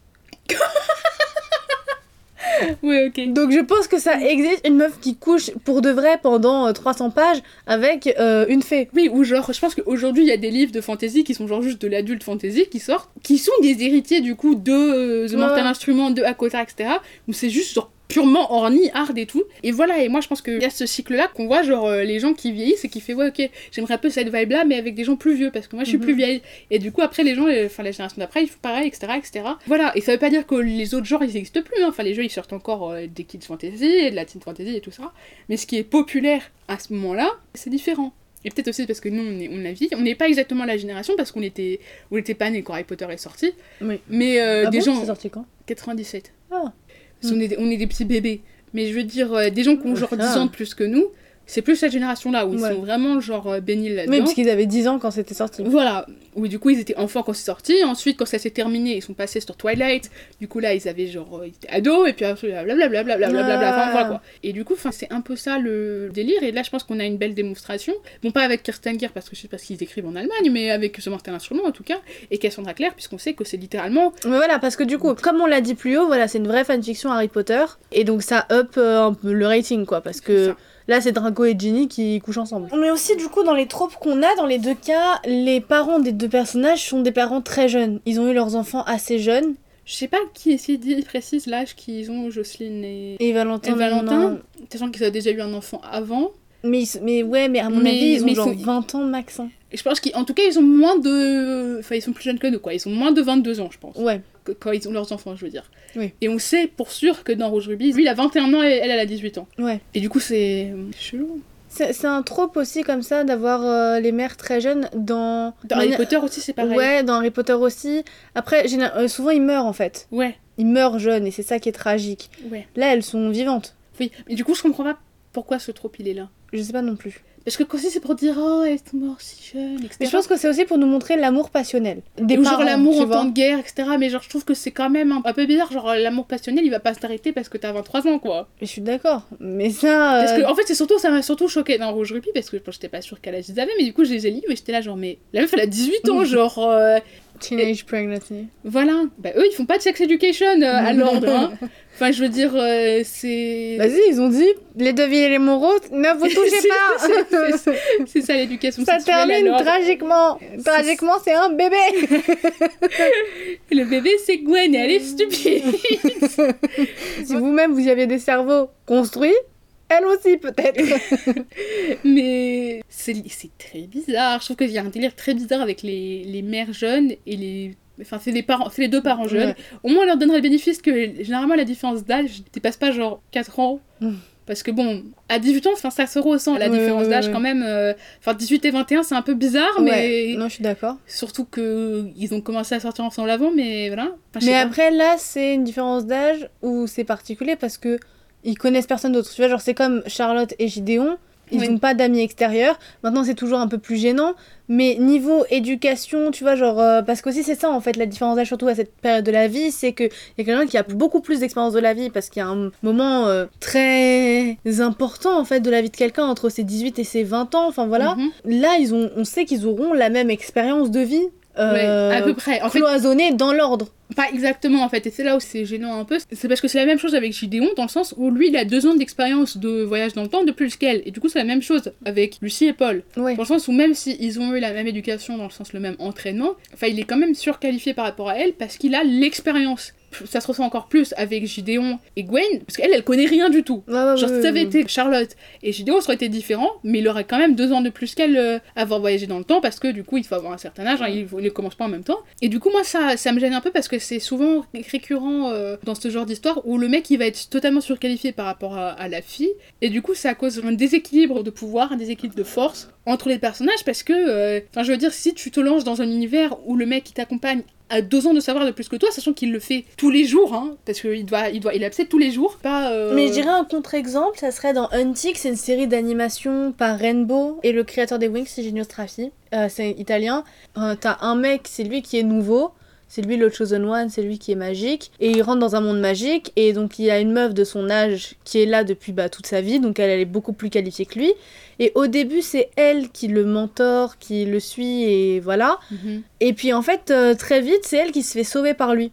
Et on retrouve euh, cet équilibre où le mec est plus fort. Ben, tu vois, c'est comme ça. Et moi, je pense un autre contre-exemple un peu, c'est dans Percy Jackson. Ouais. Parce que du coup, dans Percy Jackson, il arrive et il y a Annabeth qui est là, et elle, elle en connaît des tonnes de plus que lui sur l'univers. Mais je dirais quand Elle sait déjà Percy, se battre. Il, a, il est plus fort. Il est plus fort que le que- qu'elle physiquement au niveau des pouvoirs, parce qu'elle, elle a pas vraiment de pouvoir à part être intelligente. Mais je veux dire que même quand les livres se développent, elle reste quand même plus intelligente que lui, même s'il est pas stupide. hein. Elle a quand même plus de savoir que lui sur la mythologie, et c'est des choses qui l'aident. Il y a des moments quand il est sans elle, où il va faire J'aurais aimé tellement que Annabeth soit là, parce que elle, elle saurait exactement Ouais. ce qu'on fait là. Et genre, du coup, il y a un peu plus d'un équilibre qui se trouve, et c'est un peu plus ça qu'on cherche. Genre, un équilibre. Genre, elle a pas besoin d'être surqualifiée par rapport à lui, mais au moins que ce soit pas genre à chaque fois le mec qui se retrouve euh, genre supérieur à devoir toujours la sauver et elle est genre ouh, ouh, ouh. Dans un, dans un aussi, il est, il est plus qualifié qu'elle. voilà c'est pareil et là aussi ça me gêne elle est obligée de le suivre parce que sinon elle est elle, enfin elle, elle peut rien pour elle Oui. Bah, parce que déjà, elle a plus d'endroit où vivre. Voilà. elle a plus de maison. Et du coup, à côté de ça, de ce mec hyper qualifié, on a aussi le perso euh, badass féminin qui aurait pu prendre ce rôle de mentor, ouais mais qui le prend pas. Tu vois, genre par exemple, Isabelle, elle aurait pu être la mentor de Clary. ouais Et c'est un peu le cas dans la série. Plus que Jax. Mais là, euh, non. Et Charlotte aussi, elle aurait pu être la mentor de Gwen si elle s'était bien entendue, etc. etc. mais elles s'entendent pas bien, c'est une raison de l'autrice, quoi. Enfin, Ouais, voilà. ouais, c'est un choix C'est ça. Et à côté de ça, par contre, elles, elles sont beaucoup plus sexualisées. oui Quand le personnage principal reste pur, bah du coup, toute la sexualisation féminine, elle va sur elle. c'est ça enfin du coup c'est beaucoup moins sur Charlotte Ouais. parce qu'elle elle, elle échappe à peu près plutôt à la sexualisation enfin elle est belle tout ça enfin genre c'est le truc mais euh, voilà quoi alors que Isabelle surtout dans les livres du coup mais là dans le film aussi on le voit Ouais. que elle, elle elle va être plus sexualisée et que dans le sens où généralement si on avait un livre ou un film avec un personnage principal masculin bah du coup le personnage principal féminin aurait été cette personne Ouais. sexualisée là du coup c'est le deuxième personnage Ouais. féminin donc là genre ok on peut pas faire sans Mais du coup, on va pas faire ça pour le personnage principal. Ouais, donc on le décale. On le décale. Mais je pense que ça aurait été vraiment beaucoup plus intéressant d'avoir ce rôle de mentor à la place. Je suis bien d'accord. Et peut-être, enfin, je veux dire, en fait, il y a rien de mauvais avec la sexualisation, tu vois ce que je veux dire. Il y y a des, oui. enfin, parce que voilà, euh, Isabelle aussi. Et je pense qu'ils ont genre 18 ans dans les livres, non? Elle a pas 16 ans et eux 18, un truc comme ça? Jace a genre un an de plus qu'elle. Je pense que Isabelle a le même âge que Jace. Ouais. Donc ils ont genre 17-18 Ouais. ans, ouais. Mais du coup, genre, il- enfin, en fait, euh, elle a le droit en fait de- d'avoir Oui, des part le fait, relations. elle- à elle, part, fait- elle fait ce le fait qu'elle est un peu jeune, je veux dire, euh, par rapport à certaines des personnes avec qui elle se met, mais je veux dire, à part ça, Oui. euh, voilà, c'est Voilà. son choix. hein. Et Elle il n'y a pas de problème d'avoir une personnalité un peu slutty, tu vois. Oui. C'est pas. Mais c'est juste que c'est un peu sa seule personnalité. Ah, Et elle est badass. En fait, C'est. Natasha Romanoff. C'est ça. Isabelle, Elle a les yeux bleus. je connais pas cette chanson. Oh mon dieu Désolée. Je connais. Elle a les yeux Et Et bah les là, euh. Isabelle, elle a les yeux euh, revolver. Ouais. Enfin, les yeux. Elle a, elle, Elle a les yeux fouets plutôt. elle a le regard qui tue, je comprends. Exactement. Elle a tiré Euh, la première. Et elle l'a touché. C'est foutu. en fait, en gros, ouais, c'est ça. Elle est. Elle est trop unidimensionnelle en Ouais. fait. Si, c'était pas le cas, il y, a- il y aurait pas de problème. Et tous les personnages sauf Jace et Clary et Simon. Oui. Sauf ce trio. Et c'est pour ça, je pense que le film il convainc un petit peu moins parce que si tu t'identifies pas à un des trois, ça tombe, ça pêche. Ouais. Alors que t'as un cast où t'en as trois autres en fait. T'as Magnus, Alec et Isabelle. Et tu les utilises pas. Ouais. Et c'est pour ça que la série qui les remet quand même vachement à l'honneur Mhm. a beaucoup plus marché. Et le couple Alec-Magnus, Mhm. c'était un des préférés dans les livres et il l'exploite à balle dans la série. Ouais. Et ça marche et c'est vraiment le cœur de la série. Ouais. C'est un défaut, mais je pense qu'en fait, ces défauts-là du film, ils auraient été réglés dans le deuxième film. Ouais. Je pense que j'avais juste pas le temps. Je pense que c'est ça, en fait, ils avaient trop la pression de devoir juste présenter l'histoire, présenter les personnages principaux, pour pouvoir se concentrer après sur les personnages secondaires, plus les découvrir tout ça. Mais du coup, bah, ils n'ont jamais eu l'occasion de le faire. Et c'est comme dans The Mortal Instrument, Jocelyne et Valentin et Hodge et Luc, tout ça, c'est beaucoup plus intéressant de suivre leurs histoires. Ouais. Surtout euh, le Luc, euh, Valentine et, et, Jo- et Jocelyne. Et dans Rouge Ruby, pareil, c'est beaucoup plus intéressant en fait de suivre Lucie et Paul. C'est des personnages beaucoup plus mystérieux et. Bah, en fait, pour moi, Ouais. quand j'ai lu les livres, c'est vraiment la pensée que j'ai eue, parce qu'à chaque prologue et épilogue du livre, quand on était avec eux, j'étais là, genre, euh, bon, Lucie était un peu stupide, mais bon, apparemment, telle mère, telle fille. Mais je veux dire que au moins j'étais là genre ok j'étais intéressée par ce que je voyais parce que déjà on n'était pas en train d'avoir un personnage qui était obligé d'apprendre tout genre on était déjà un peu plus sur un pied d'égalité. On est sur une histoire d'amour qui met pas 4 jours. Ouais. voilà on est à genre un, un, pas truc qui est slow bien burn, mais genre euh, voilà euh, une vraie relation une vraie connaissance entre ces deux personnages. On a une plus grande tension genre euh, Villiers-Montrose euh, voilà. Surtout que je trouve que au niveau genre vraiment d'un vrai plot d'histoire on est beaucoup plus intéressé par ce qui se passe avec eux. Ils font une vraie enquête ils sont en train de vraiment découvrir un truc et ils vont vraiment faire une mission etc ils ont un vrai but. Et de l'autre côté, dans The Mortal Instrument, bah, ce qui s'est passé dans le passé qui est en train de se reproduire en fait dans le présent, bah aussi savoir comment s'est passé la première fois, c'est aussi intéressant. Et c'est pour ça le troisième euh, livre, tu vois, genre on va euh, à Alicante, c'est ça la ville? Quand on y va, euh, Alicante c'est le pays. c'est ça et Idriss c'est la vie C'est ça. Bah, Quand on va dans la- le pays des Shadowhunters, dans la ville des Shadowhunters, et qu'on a beaucoup beaucoup de backstory sur ce qui s'est passé 15 ans avant, ouais bah c'est hyper intéressant. oui Mais ça, je pense que c'est des choses qui auraient été exploitables dans d'autres films. Ouais Enfin, pas pour aujourd'hui, parce qu'ils ont eu la place, hein, ils, ont, ils ont eu toutes les minutes, et plus encore. ouais Mais dans The Mortal Instrument, oui. Et je pense que Rouge Ruby, ça aurait été beaucoup plus intéressant si on avait un- une intrigue qui faisait des allers-retours. Ben, c'est ce que j'allais dire. Je pense que ça aurait été intéressant d'avoir une histoire racontée en, en deux. Genre euh, en mode on, on alterne entre Mhm. Lucie et Gwen. Voilà, comme ça on garde deux personnages principaux Féminins, féminins. ouais. Genre en gros, genre euh, ce serait peut-être Gwen qui découvre le journal de sa cousine ou un truc du genre et qui dit comme ça. Ou juste euh, nous on passe d'un à l'autre. C'est ça, et les enquêtes, et du coup Gwen qui cherche pourquoi est-ce que le comte lui veut du mal maintenant, et Lucie qui cherche pourquoi le comte euh, a l'air méchant aussi Voilà, dans le passé. Exactement. Et, on coup, arrive à la fin à pourquoi, quand les deux elles se rendent compte de la raison. C'est ça, les échos sont là. Et genre, euh, du coup, on a des setup payoff, du coup, qui mettent techniquement, genre, 16 ans à arriver. Mais pour nous, on est beaucoup plus investi dans la quête parce qu'elle est Parce que double. c'était il y a 15 minutes quoi. Voilà. Et moi, je trouve que ça aurait été plus intéressant. Du coup, encore une fois, je vais dire, Kirsten Gear, Madame, écrivez d'autres livres. Je suis prête, je veux mon préquel, je veux comprendre ce qui se passe dans cet univers. C'est plus possible, j'ai rien compris à vos livres, madame. Je veux On savoir. produira le film. Ils vont faire, euh, enfin, ils vont faire, c'est nous qui allons faire. on, veut, on, on veut les suites, on veut les prequels, on veut comprendre ce qui s'est passé dans ces livres. On peut que, les reboot, hein, les... je C'est pense. ça. hein. parce que, on- On reboot la trilogie des gemmes. voilà, Et on inclut un plot de Lucie et Paul dedans. c'est ça, Et on pourrait en savoir plus sur chacun des autres porteurs, tu vois. c'est ça, Et en plus, vous imaginez le merch qu'on peut vendre ça. sur les pierres En plus, c'est la mode là en ce moment. Inès, tu devrais bien le savoir. Mais bien sûr que je le sais très bien. Ben voilà. Du coup, Kirsten Gear, t'as du fric à te faire. Exactement. Cassandra Claire, euh, t'en as déjà trop. Qu'est-ce Claire, euh, ça ira. Ça ira. Euh, euh, elle, elle a déjà mais- écrit beaucoup de livres. Voilà, bon. Elle est bien, on a, on a rien besoin Voilà, de lui fais dire. les séries sur tes autres livres, y a pas de souci. Voilà, je, je regarderai, promis. Je regarderai pas. Mais euh, voilà. Et puis après aussi, du coup, on retrouve aussi en tropes qui sont tout le temps là, euh, le triangle amoureux. Oh oui. Avec, du coup, dans Rouge Ruby, on a Charlotte, Gideon et euh, Gwen. Dans, dans ce Mortal Instrument, Oui. on a Simon, Jace et Clary. Voilà. Et dans Rouge Ruby, du coup, la différence, c'est que ce qui est plutôt rare, c'est que tu es dans une des deux branches du triangle et pas que t'as la branche avec les deux. Oui, oui, a- C'est la compétition avec sa oui. cousine. C'est ça. Et c'est pas elle où il y a deux mecs qui, qui, Ouais, ouais. qui sont pour son affection. Comme dans The Mortal Instrument, du coup, c'est Simon et Jace. Mhm. Et du coup, je, je sais pas ce que ça veut dire, mais c'est la réalité de Rouge Ruby. voilà. Et après, dans The Mortal Instrument, dans la saga des littéraires, il y a beaucoup, beaucoup, beaucoup, beaucoup de triangles amoureux. Déjà, rien que là dans le film, on a Jocelyn, Luke et Valentine. C'est ça. Mais bon, on le sait, enfin, on le sait pas trop dans le film. En vrai, on le regardant comme ça, mais voilà, il y a déjà ça. Et après aussi, je crois dans les livres, mais peut-être que je me trompe, donc corrige-moi. Quand Simon se rapproche d'Isabelle, Oui, il a. Clary, elle est jalouse. Alors, je suis pas sûre qu'elle soit hyper jalouse, mais il y a peut-être un peu de tension, mais pas trop. Mais par contre, il y a un triangle amoureux, du coup, je crois, entre Simon, Isabelle et Maya. Oui. Il y a plein d'autres triangles amoureux, enfin, genre. euh, Mais ça, c'est vraiment aussi un truc qui se passe vraiment à cette période-là. Ouais. euh, de télévision et de cinéma, les années 2010, où on a vraiment des, des, des triangles amoureux à outrance. Et un autre truc qui témoigne vachement du passage du temps, c'est les one-liners.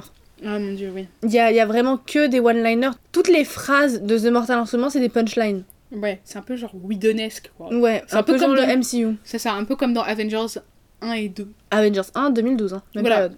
Et du coup, c'est pour moi, j'avais un peu l'impression d'avoir ça. Après, je- comme j'ai dit, hein, moi j'ai rigolé. Oui. Non, c'est vraiment drôle. Et puis quand tu le revois aussi, hein, c'est toujours drôle. voilà, moi, je et je pense que c'est plus drôle maintenant parce que ben, nous, on n'est plus dans, le, dans la saturation de ce marché-là. Voilà, mais il y a un moment, genre les séries, genre, euh, c'est en Two Broke Girls, non? Oui, aussi. Ah ouais, Two Broke Girls, chaque phrase est une blague. Voilà, et bon, c'est une comédie, hein, mais. C'est- mais, c'est- Il mais y a des et- limites.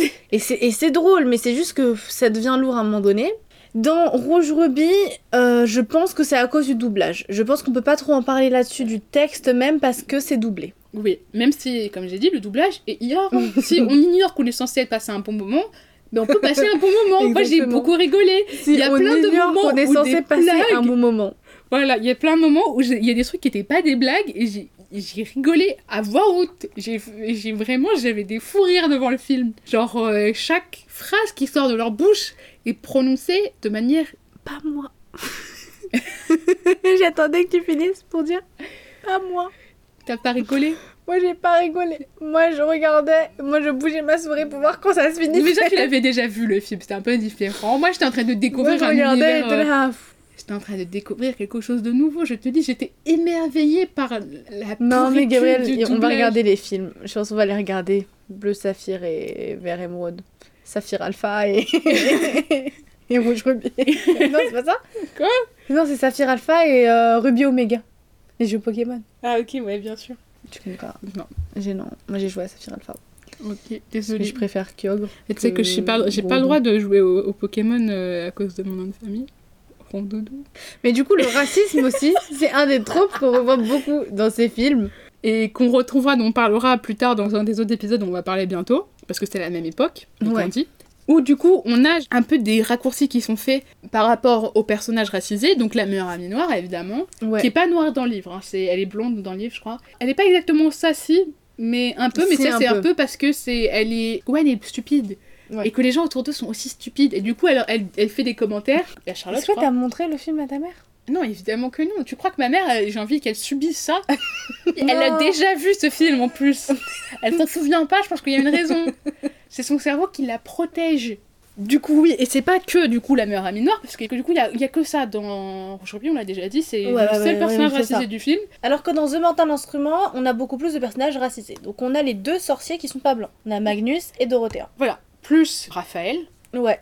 Et du coup, les trois personnages racisés dont on connaît le nom à peu près, c'est trois personnages qui sont monstrueux. Ouais, ils ont des, des attributs anim- d'animaux. Donc Magnus qui a des yeux de chat. C'est ça, On a Dorothea qui devient un démon. oui. Et on a Raphaël, c'est un vampire. Voilà, c'est très gênant. Enfin, surtout le fait que le démon ce soit une femme noire, parlons-en. Aussi, il y a deux policiers Ah euh, oui. qui sont noirs, qui sont des démons. Aussi, du Qui, coup, qui deviennent des démons, ouais. Voilà, et qui sont donc- tués toujours par des hommes blancs. par des hommes blancs, Jace. Jace, à chaque fois. Ouais.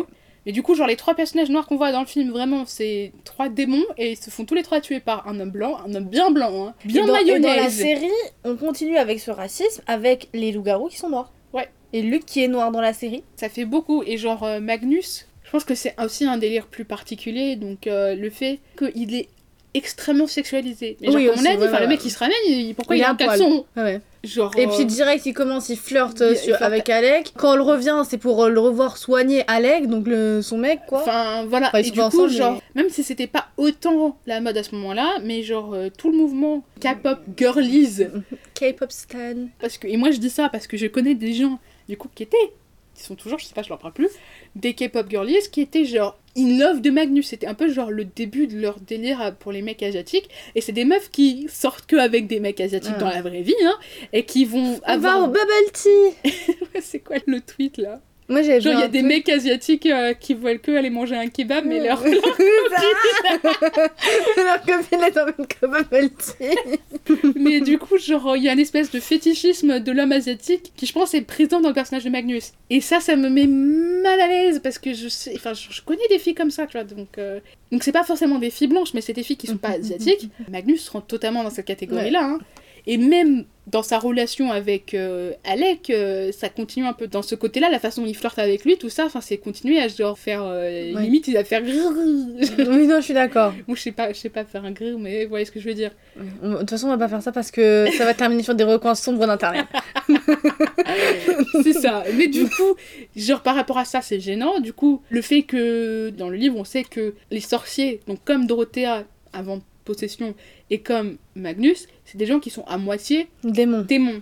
Donc c'est des enfants de démons et à des- avec les des enfants fées. de démons Parce qu'en gros, on nous explique que du coup, il y a les anges, il y a les démons, donc il y a les fées, les, les vampires, les sorcières, les loups-garous. Et ils disent que les vampires et les loups-garous, c'est une malédiction en gros de base. C'est un peu comme un virus quoi, qui Ouais, est lancé par des sorcières. Que les fées, c'est un ange et un démon qui s'accouplent et qui donnent une fée. Et c'est pour ça leur dualité. Elles peuvent pas mentir, Oh, elles sont métisses. mais exactement, mais Comme elles moi. sont vicieuses. Ah oui, comme moi aussi. Toi, tu peux pas mentir. je pas vraiment... Tu vas- Et je suis vicieuse, ouais. Euh, vicieuse peut-être, hein, oui. Non, mais, et du coup, les sorcières, c'est entre un démon et un humain. Et entre un ange et un humain, c'est un Shadowhunter. En gros, un, un ange euh, magnifié, ça donne, c'est ça. C'est ça. Voilà. Mais du coup, genre le fait qu'ils ont décidé que vous avez économisé avaient- un livre parce Voilà. qu'il y a, je crois, le bestiaire euh, de, mon trucs à chaque personne racisée qu'on voit dans ce film, c'est une personne qui À soit moitié démon. qui est à moitié démon ou quelqu'un qui a subi euh, Une malédiction par un moitié démon. Voilà, donc euh, Raphaël aussi, hein, parce que aussi je pense que comme on en a parlé dans notre premier épisode sur Action ou Vérité, le lien avec le vampirisme et la religion du coup avec Raphaël qui est très religieux, on, on, Oui, on- oui, on oui, nous dit dans le livre mais on ne sait pas trop dans le film, et du coup genre il est très religieux, et du coup son rapport avec le vampirisme et le fait qu'il soit latino, c'est aussi un peu raciste. ouais. Ouais. Il n'y a pas un seul personnage racisé dans ce film qui est pas gênant, Ouais. enfin je pense. Je suis en train de faire la liste mentale, euh. Dans, dans, dans l'écriture n'est pas raciste? Oui, dans l'écriture n'est pas raciste. Ou dans la façon dont Euh. ils ont été castés. Non. Non, il y en a pas? Non, genre, enfin, je veux dire, euh, le fait que les flics soient noirs, c'est raciste. Le fait que. Enfin, qu'ils soient, ce soient des démons, hein, je veux dire. Le fait que. De... Bon, après, le fait que ce soit des flics, c'est aussi Oui, raciste. oui, hein. aussi, ça aussi, et ça on l'a expliqué dans Truth Order. C'est ça. Le fait que Dorothea, ce soit une sorcière de base, et puis ensuite c'est un démon possédé, et que ce soit une créature vilaine qui se cache derrière un visage humain. Mm. Voilà, le fait que ce soit une sorcière, genre une fake sorcière de base, genre qu'elle qu'elle soit une, fraude ça aussi c'est raciste. Le fait que Magnus soit genre un sorcier giga sexualisé euh, animal. C'est que des tropes racistes, ouais, ils ont, ils ont casté Voilà. pile poil. euh. Mais Après, Magnus, euh, je pense qu'il décrit comme ça dans les livres. Je crois que c'était pas dit explicitement dans, dans les livres, ou en tout cas pas dans les premiers livres, Mhm. mais que dans la tête de Cassandra Clare, c'est sûr qu'il était asiatique. Je pense qu'elle l'a choisi au casting. Mais du coup, enfin, je pense que c'était son intention en tout cas, genre, euh, du coup après le personnage latino, ce soit genre un, un mec qui habite dans un hôtel abandonné, genre qui est soif de sang, enfin genre c'est... Tout est bizarre, enfin genre c'est très gênant par rapport à ça. Encore dans Rouge Ruby, c'est gênant parce qu'il y a personne à part Leslie qui... Voilà. Elle porte le fardeau de la représentation sur son dos. À côté de tous les clichés euh, racistes, en fait, on a juste plein de clichés. Donc, comme on l'a dit, on a la scène du relooking. Oui. On en a déjà beaucoup parlé. On a la scène de Oh mon dieu, j'ai tué quelqu'un, Oui, qu'on a évoqué déjà aussi. L'héroïne qui est différente. Not like the other girls. Ouais, parce que bah voilà, elle s'habille pas avec des robes, les deux, hein, Gwen Voilà. ou Clary. euh, sont un peu garçons manqués, euh, s'intéressent pas à des trucs de filles. euh. Voilà, Euh, après. Gwen juge très durement Charlotte Oui, et Clary juge très durement Isabelle. oui, et puis aussi, Gwen, elle a, elle, elle a pas de passion dans la vie. Dans les... Ah si, mais elle fait de la photo. Ah oui, c'est vrai, oui, pardon. Gwen a la photo, donc c'est une artiste, et Clarisse, c'est une artiste. Comme plastique. Gabrielle, qui Qui- fait de la photo Je fais de la photo, ouais. et qui est une artiste. Et qui est une artiste, dans tous les Qui, sens qui du est terme. qui dessine Je aussi. fais du dessin. Si vous avez vu ce qui se passe à l'écran, là, si vous êtes sur Spotify, là, ou je sais pas quoi, vous voyez un petit dessin sur euh, votre image, le poster de notre euh, Ouais. podcast, C'est moi Gabriel. qui l'ai fait. Les C'est comme ça qu'il est, il est simplistique. On dit Mais bravo Gabrielle, tout le monde en cœur. Bravo. on fait comme Dora. Est-ce que tu peux dire bravo Bravo. C'est bien Félicitations. Il y a le fait que ça soit des sociétés secrètes élitistes, donc les Shadowhunters ou les l'ordre, et aussi que ce soit lié au sang. Oui, Qu'il y a une idée du Chosen One, donc les deux elles sont l'élu, oui, et elles sont l'élu euh, de manière héréditaire quoi. oui. Et que c'est très gênant, genre on est très dans ok, c'est des nazis par ici. C'est ça. Dans Et les deux. Hein. Et que ce soit lié à des trucs européens. Ouais. Parce que même si on est à New York, leur petite ville centrale aux Shadowhunters, c'est en Europe, dans un endroit qui n'existe pas, genre à côté de la Suisse là. Ouais. Et dans leur origine, c'est des croisés, donc euh, des Européens aussi, des chrétiens européens Dans Ruby, euh, aussi. Enfin, ils sont littéralement à Londres ouais. et c'est des Allemands. Et c'est des, des- Français, des Franco-Anglais. hein. Voilà. Parce que De Villiers et Montrose, c'est français. Et en gros aussi, c'est là, je pense qu'on a vraiment le point de rupture où on passe aux dystopies. Parce qu'à cette période-là, on a les Hunger Games où justement on remet en question l'élu. On remet en question la destinée et on montre que ça pourrait être n'importe qui. Et en fait, de, de plus en plus, dans toutes les dystopies qui apparaissent, c'est n'importe qui. J'ai envie de dire, peut-être qu'on en parlera du film, mais je pense que c'est aussi pour ça que le film, en tout cas que, que l'univers de Divergente marche pas. Mais parce que dans Divergente, on retombe sur un truc d'élu. C'est ça, dans le sens où ils sont là, genre ça pourrait être n'importe qui, mais c'est directement lié au sens, c'est littéralement héréditaire, la raison Ouais. pour laquelle Triss c'est l'élu. Du coup, c'est pour ça que ça marche pas autant dans le monde de la dystopie, parce que ça essaye de critiquer un système auquel finalement le personnage il appartient totalement en fait. Et du coup, elle se donne tort.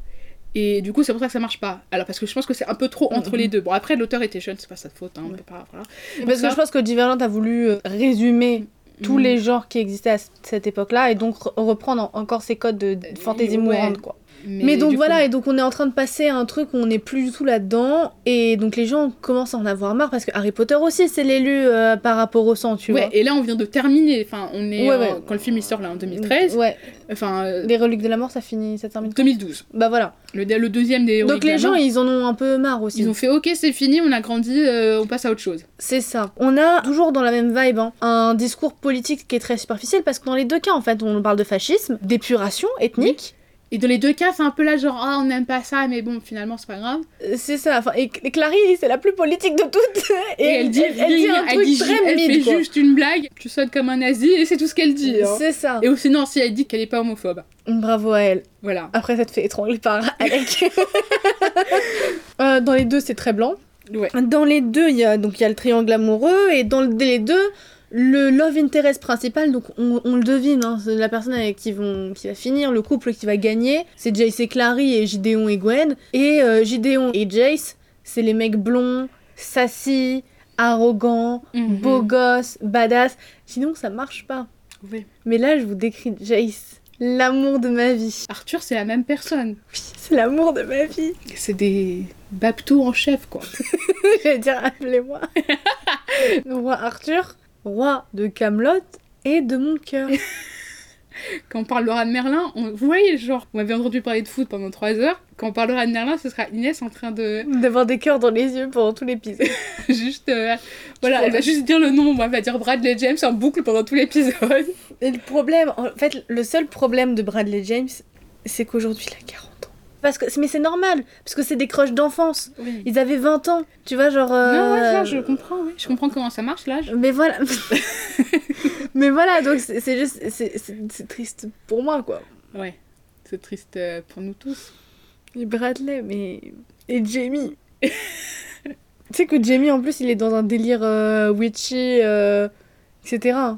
C'est raciste. Maintenant, Jamie, je pense qu'il faut dire la vérité parce que je dis l'amour de ma vie depuis le début. Moi, Jay surtout plus que Jamie.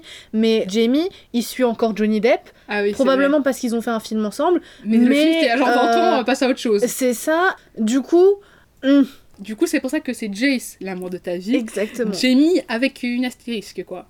C'est ça. Une très grande astérisque. C'est ça. Ouais, du coup, juste pour revenir peut-être un peu, peut-être qu'on n'a pas assez expliqué, je pense, sur le truc du Chosen One et le changement aux dystopies avec le discours politique aussi. Ouais. Enfin, on était plus sur genre du girl boss féminisme, quoi. Ouais. C'est-à-dire que c'est c'est Gwen qui va voir le comte et qui lui dit maintenant on a une reine et les femmes elles peuvent faire n'importe quel travail. Et, Et c'est tout. oh non, je vais t'étrangler. Comme Dark Vador C'est hyper superficiel. Et du coup, je pense qu'à partir de là, les gens ils ont fait non, mais on a un vrai discours politique. Et donc là, on a les dystopies qui Et sont on- arrivées, et on a Hunger Games. qui, je pense, le meilleur et le plus populaire Ouais, de tous ces exemples euh, du genre de la dystopie. exactement. Qui a beaucoup plus speedrunné par rapport au genre de la Et teen puis qui continue aussi. encore aujourd'hui en fait. Hunger Games. Mais je veux dire, euh, c'était tellement rapide la dystopie Ouais, ouais, ouais. que ça s'est arrêté avant le dernier Hunger Games, que le film sorte. Je suis d'accord, alors que la fantasy, même là, ça revient en fait. Ça- ça. ça- la fantasy, ça essaye toujours de faire son un peu. Voilà, je pense que ça existe encore les dystopies qui sortent, voilà, genre des trucs qui se passent dans le futur avec. euh, voilà. Il y avait The Darkest Mind en 2018. Ouais. C'est une dystopie. C'est une dystopie avec des poids magiques. C'est ça. Donc. euh, Mais c'est une dystopie. c'est une dystopie. C'est l'équivalent genre de- d'une classe de société, quoi, les Ouais. pouvoirs. Mais c'était genre bien après. Enfin, du coup, on est un peu comme dans Divergente avec un mélange de genre les, la science-fiction et la dystopie. a aimé. hein. Mais moi, j'ai bien aimé le film en soi et j'ai lu le premier livre. J'étais gênée par plusieurs moments. J'étais extrêmement gênée par le casting. Parlons-en. Pourquoi est-ce que la meuf, elle devient métisse en vieillissant? Ça, c'est une, question, une grande question que j'ai. Parce que je sais, je sais, je sais personnellement, Inès, Je te crois. que tu peux changer de teint en vieillissant. Mais là, c'était sévère quand même. Genre là, elle a développé un parent blanc euh, à la puberté. Donc euh, j'étais. Voilà. Ouais. Enfin bon. euh, Mais tu sais que c'est quoi, la... tu sais c'est quoi la dystopie la préférée de ma petite sœur? La cinquième vague. Exactement. Non non C'est un peu comme The Darkest Mind, je trouve. Je l'ai pas vu. T'as pas vu? Non. T'as pas vu Chloé Jim Moretz? Non. avec euh, machin et machin Non. Non, tu peux le regarder. Il, il va être dans la liste. Je Quand sais qu'il va être dans la liste et tu Quand sais. on parlera des dystopies, on sera obligé d'en parler. Oui, et bah du coup, je préfère attendre d'avoir ma réaction. Mais c'est pas une dystopie, si, c'est. Si, si, c'est une dystopie. Ouais, ouais. C'est une, invasion d'aliens. Oui. Ah bah tu peux pas regarder, c'est vrai. J'aime bien, ça fait un peu genre, ah, ça attendait au moins 18 ans, désolé Gabriel. Non, mais c'est pas des petits hommes verts, quoi. En vrai, on les voit pas, les aliens. On voit le Mais vaisseau tu sais, dans le tu sais que ciel. c'est pas les petits hommes verts qui me font peur. hein. C'est quoi qui te fait peur? Est-ce que Est-ce les, nos âmes vagabondes, ça te fait peur Non, Ou ça, les ça, âmes vagabondes Ça, ça me fait peur parce que c'est Stephanie Meyer et qu'elle Ok. fait des trucs chelous. Mais le fait que ce soit des aliens là-dedans, ça te fait peur ou pas Oui. Ok. C'est raciste, tu sais. T'as peur des aliens, Non, mais encore hyper une fois, xénophobe. précisément, j'ai peur parce que là, ils sont en train de. Ils, ils volent les esprits des gens. Dans la cinquième vague, oui. Non, dans Nos Ah âmes oui. vagabondes. Bah ouais, mais dans la cinquième vague aussi, non? Oui, bah je sais pas, je l'ai pas vu. Non, il y a des films où j'ai pas peur des aliens. Étrangement, euh, Mais pourquoi t'as peur de Nope alors? parce que c'est un alien qui fait peur. Euh. C'est un nuage, hein. Ça me fait peur, j'aime pas les nuages. Moi, j'aime le soleil. Mais du coup, j'ai peur des aliens, oui, c'est quelque chose. Si vous- s'il y a une seule personne qui m'envoie une photo d'alien après euh, avoir écouté cet épisode, je vais chialer. Je vais vous On va avoir sur tous des- les réseaux. On va Les avoir commentaires Instagram là, les les, juste les petits emojis. C'est pas grave, t'es pas sur Insta de toute façon. C'est moi qui gère nos réseaux. C'est ça. Ce serait du hate mail euh, que tu y a que toi qui verras. Je dirais Gabriel. Il y a une surprise pour toi. Tiens, Tu me verras des screens. C'est ça. Mais du coup, oui, je pense que c'est un peu pour ça que ça s'est métamorphosé euh, en la dystopie, parce qu'on était là, genre, ok, on a. Un peu comme ce qu'on disait avant sur genre la génération qui évolue à la génération d'après, je pense que c'est un peu ça aussi. Bah là, c'est la même génération qui a grandi en fait. C'est ça. C'est pas la nouvelle génération qui reprend, c'est la même qui continue. C'est ça. C'est plus une continuation qu'un renouvellement en Ouais, fait. ouais, ouais. C'est pour ça que je pense que là on voit la différence parce que c'est vraiment genre euh, sur le dos de la fantaisie, genre euh, un écart en mode là ouais ok on en a marre des vampires et tout ça, on va vous faire des films politiques sérieux. C'est Le truc c'est que la plupart tombent totalement à côté du coche. Ouais. Euh, Mais Hunger Games, ça marche très bien. Hunger Games ça marche très bien et ça marche encore mieux à chaque fois que tu le lis. Ouais. Que tu les regardes ça marche pas autant. Mais je vous jure qu'à chaque fois j'ai lu, je suis là, genre, oh mon dieu, je suis en train de découvrir un truc de nouveau là sur les livres, la métaphore politique qu'on est en train de nous développer. Et moi j'étais là, à 12 ans, en train de lire mon petit livre en mode, oh trop fun Et non, je rigole, j'étais déjà une enfant très intelligente. J'étais pas. Est-ce que toi, on va te poser la question? Test de personnalité, Inès? On va me poser la question. En fait, on fait appel à un panel. Vous vous rendez pas compte, mais il y a trois hommes en, en costard cravate qui viennent se Il y a débarquer le dans le comte de salon. Saint-Germain qui est là pour te poser les questions, Inès. Ok. Quel est mon pouvoir spécial? Je lis dans l'avenir. Oh, hein. achetez-lui des, des tirages. Comme on l'a dit tout à l'heure.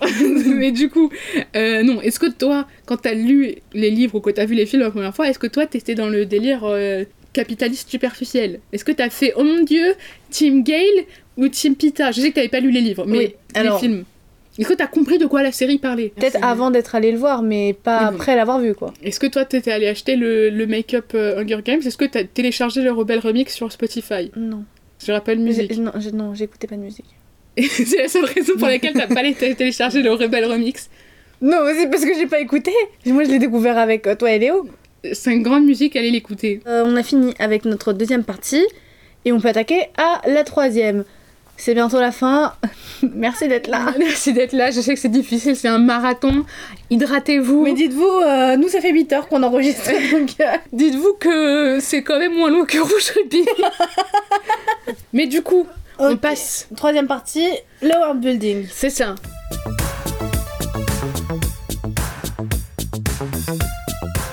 Le world building, ça veut dire quoi, Inès? Ça veut dire la construction du monde, de l'univers.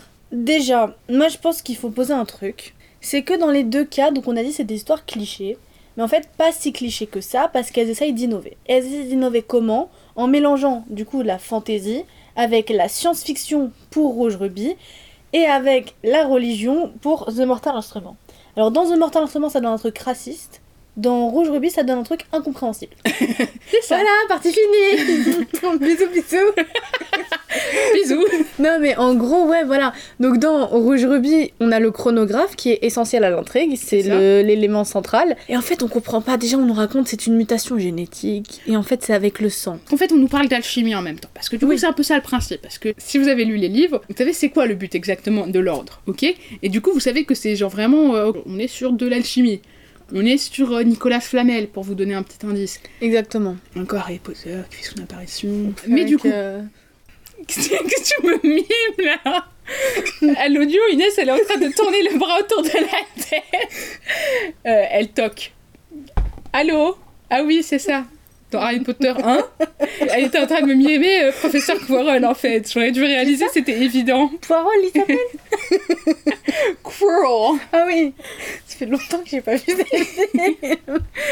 C'est mieux pour toi. Mais du coup, voilà, exactement, avec le premier livre Harry Potter. Mais du coup, c'est pas plus compréhensible que ça, parce qu'au moins, si c'était en mode, ok, full alchimie, ça aurait du sens. Mais là, on est vraiment juste sur une mutation génétique qui sort de nulle part, qui a aucune explication. C'est juste genre, ok, mutation génétique, le mec qui s'appelle Lancelot, il a eu des héritiers, c'est tout.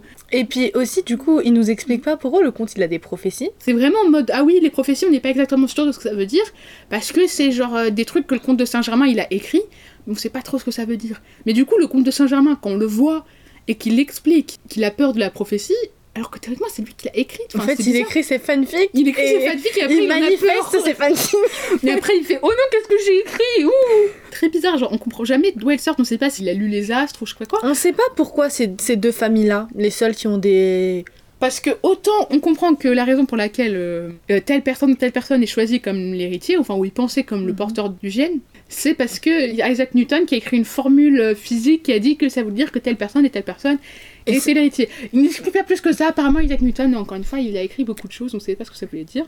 Mais apparemment ça voulait dire ça, faut dire que Gwen elle va naître un jour et puis ce sera elle le rubis. Et c'est tout. Enfin, c'est juste hyper bizarre et je trouve que ça nous perd et ça a aucun sens. Je pense qu'ils auraient dû s'en tenir à l'explication de c'est magique.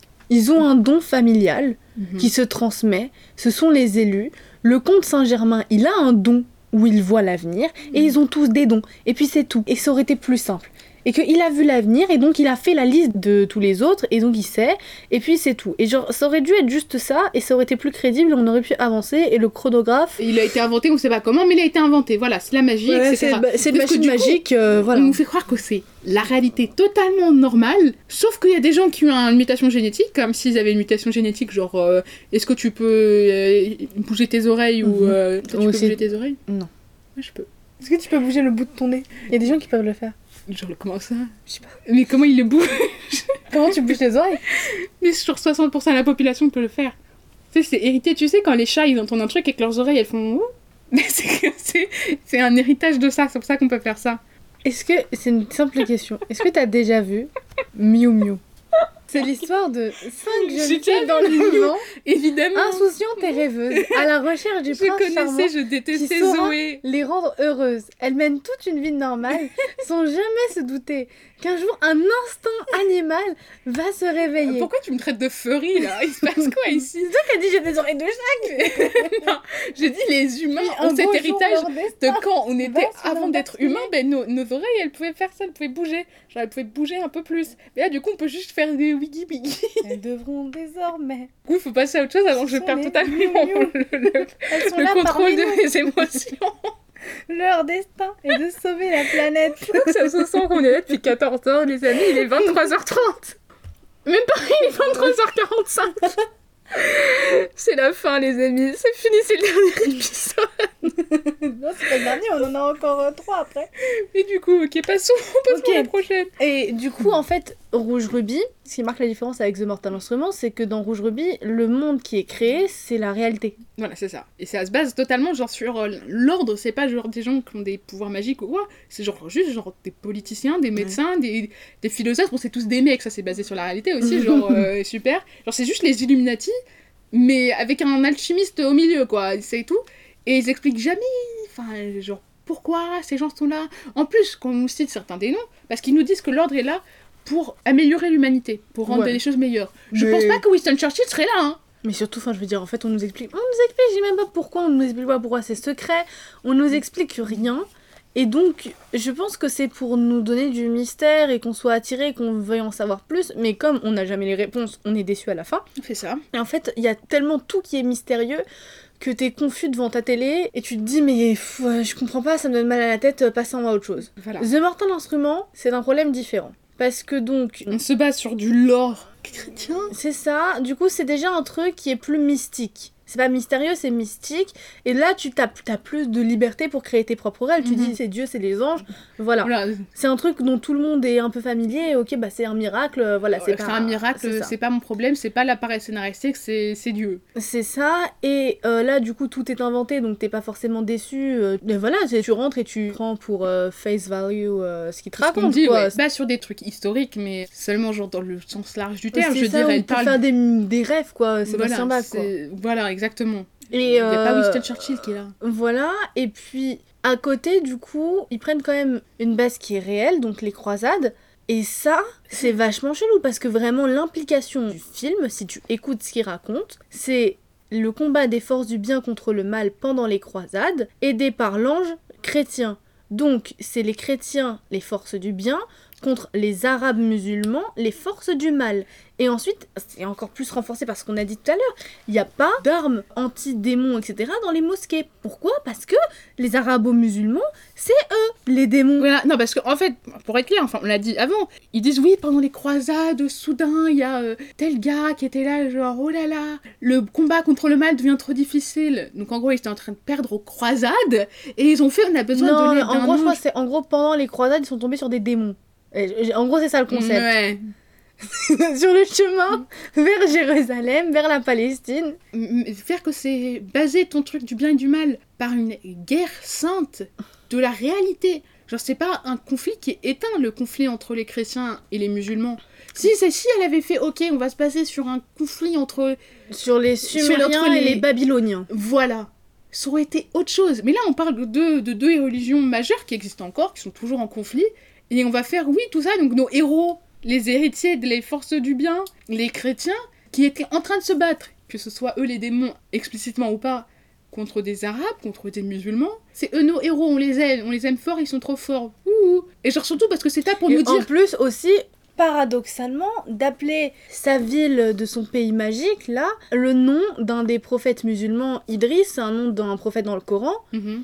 Mais je pense pas que ce soit intentionnel, quoi. non, mais... j'avais Ouais, regardé, ouais. ouais, c'était basé sur genre euh, un fleuve au Pays de Galles ou un truc du genre. Donc c'était c'est totalement euh, pas fait exprès. Mais du coup, c'est quand même. euh, Enfin, c'est paradoxal, quoi. C'est une drôle de coïncidence, madame. Voilà. En fait, je sais pas si elle a réalisé ce qu'elle écrivait quand elle a écrit, genre, oui, mes héros de la guerre sainte, voilà, parce que le problème, si ça avait été, enfin, pour critiquer l'ordre des Shadowhunters lui-même, dans le sens de critiquer comment le combat entre le bien et le mal était porté, ça aurait été quelque chose. Mais non, elle est juste là pour critiquer euh, Valentin parce qu'il va trop loin. Mais sinon, les Shadowhunters, on les aime, on les aime jusqu'à la fin. Hein. Et après aussi, pas pour sa défense, mais euh, sur le côté non intentionnel, après, quand on va en enfer, les démons, tout ça, c'est les démons selon la chrétienté. Ils ont pas des noms euh, musulmans, machin, c'est pas les djinns de l'islam. Enfin, genre, elle caractérise pas non plus les forces du mal comme étant vraiment arabo-musulmanes. Après, je sais pas si c'est en sa défense, je pense que c'est juste en sa neutralité plutôt. Oui. Voilà, parce que je pense qu'elle aurait eu besoin de faire trop de recherches. Parce que moi, je pense sincèrement qu'elle sait pas que ces personnes existent. Après, est- on n'a pas vérifié. Elle est née en Iran. hein. Ouais, donc euh, quand Voilà, même. mais je veux dire, genre, euh, j'ai l'impression qu'elle a très peu conscience du monde musulman. Ouais. Et du coup, je pense qu'il y aurait eu trop d'efforts faits pour elle, euh, pour être allée chercher, genre, euh, des trucs euh, du folklore des pays arabes, euh, Mhm. genre de trouver des trucs de djinn. Elle aurait fait Ah non. Après, euh, vraiment, les djinns, c'est un truc quand on est petit. Enfin, genre, c'est vraiment. C'est genre la dame blanche. C'est des légendes. On a euh, des contes. Genre, par exemple, là, moi, il y a mes demi-frères qui sont au bled. Et ils étaient là en mode, ouais, ils- genre, la nuit, on entend le vent qui souffle et tout et tout. on n'arrête pas d'entendre les, les chiens et les chats errants hurler. J'étais là, ouais. tu sais, c'est des djinns. Et du coup, il est parti demander à sa mère. Elle dit, oui, c'est des djinns. Ils disent, en fait, avec le vent, et ça, c'est beaucoup de gens qui vont te dire, que le vent, et du coup, t'as les bruits d'animaux, et en fait, parfois, on dirait que c'est pas des bruits d'animaux, mais que c'est des gens qui parlent. En fait, c'est, on dirait en fait vraiment des voix. C'est pour, à mon avis, ça vient de là, les légendes. Mais bref, en tout, c'est, un peu des tricksters de toute façon. Enfin bref. oui, oui. euh, C'est pas comme si c'était genre euh, une légende obscure que personne n'entendait parler. C'est un truc que. Mais c'est ça, mais du coup, la meuf tout- qui est née en Iran, à mon avis, elle a entendu parler des djinns très, très. Enfin, dès sa naissance. Voilà, enfin après on sait pas, j'ai oublié combien de temps elle est restée là-bas, mais je veux dire que elle aurait fait non, c'est pas un truc Ouais. pour nous ça. Je pense que ce serait trop. Genre même mentionner les jeans, elle aurait fait non. Si j'ai oublié si on l'a précisé quand on parlait d'elle dans la réception, mais elle est, elle est juive. Ouais. Donc on passe pas que sur le christianisme, on passe aussi sur genre euh, du judaïsme. Et donc là c'est autre chose encore. Le fait qu'elle utilise des anges et des choses comme ça, c'est des noms, voilà, qui vont coexister, qui vont apparaître à la fois dans le judaïsme et dans le christianisme. Et du coup là, bon, c'est un peu plus neutre. Mais quand on parle de croisade, on parle très spécifiquement du pape qui allait les envoyer là-bas. hein. ouais. Et c'est là où c'est où c'est exprès.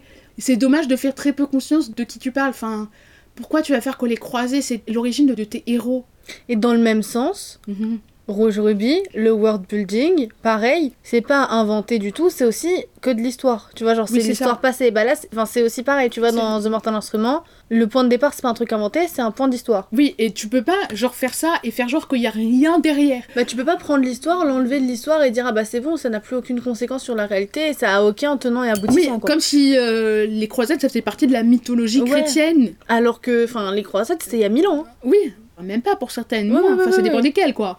Mais, euh, Mais ça commence il y a 1000 ans, quoi. C'est il y a pas longtemps du tout, hein. Voilà, et surtout que sans rentrer trop dans la politique actuelle, on parle quand même d'endroits qui sont très controversés dans le monde d'aujourd'hui encore. Donc faire genre oui, les gentils chrétiens qui vont aller reprendre euh, Jérusalem, C'est ça. euh, quel- vont aller voler encore plus aux Palestiniens. voilà, c'est quelque peu limite.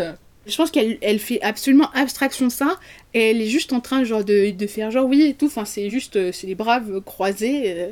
Enfin je sais pas. Et en ça fait, marche pas, en fait. Et du coup, quand tu regardes ça avec un minimum d'esprit critique, tu trouves ça bizarre, ça sonne faux. Et juste aussi, quand t'es habitué à la fantaisie, ça semble un peu perché, en fait. Genre, c'est pas confus, c'est pas tu comprends rien, c'est tu comprends, mais tu dis que c'est un peu inutile et superflu, et ça alourdit, en fait, le lore en donnant un arrière-goût bizarre. Je suis d'accord. Je pense que, enfin, si on a conscience un tout petit peu de quoi on parle quand on parle des croisades, etc., c'est c'est difficile. c'est très très bizarre. Surtout quand c'est une femme blanche euh, qui, malgré sa naissance en Iran, est quand même une femme occidentale.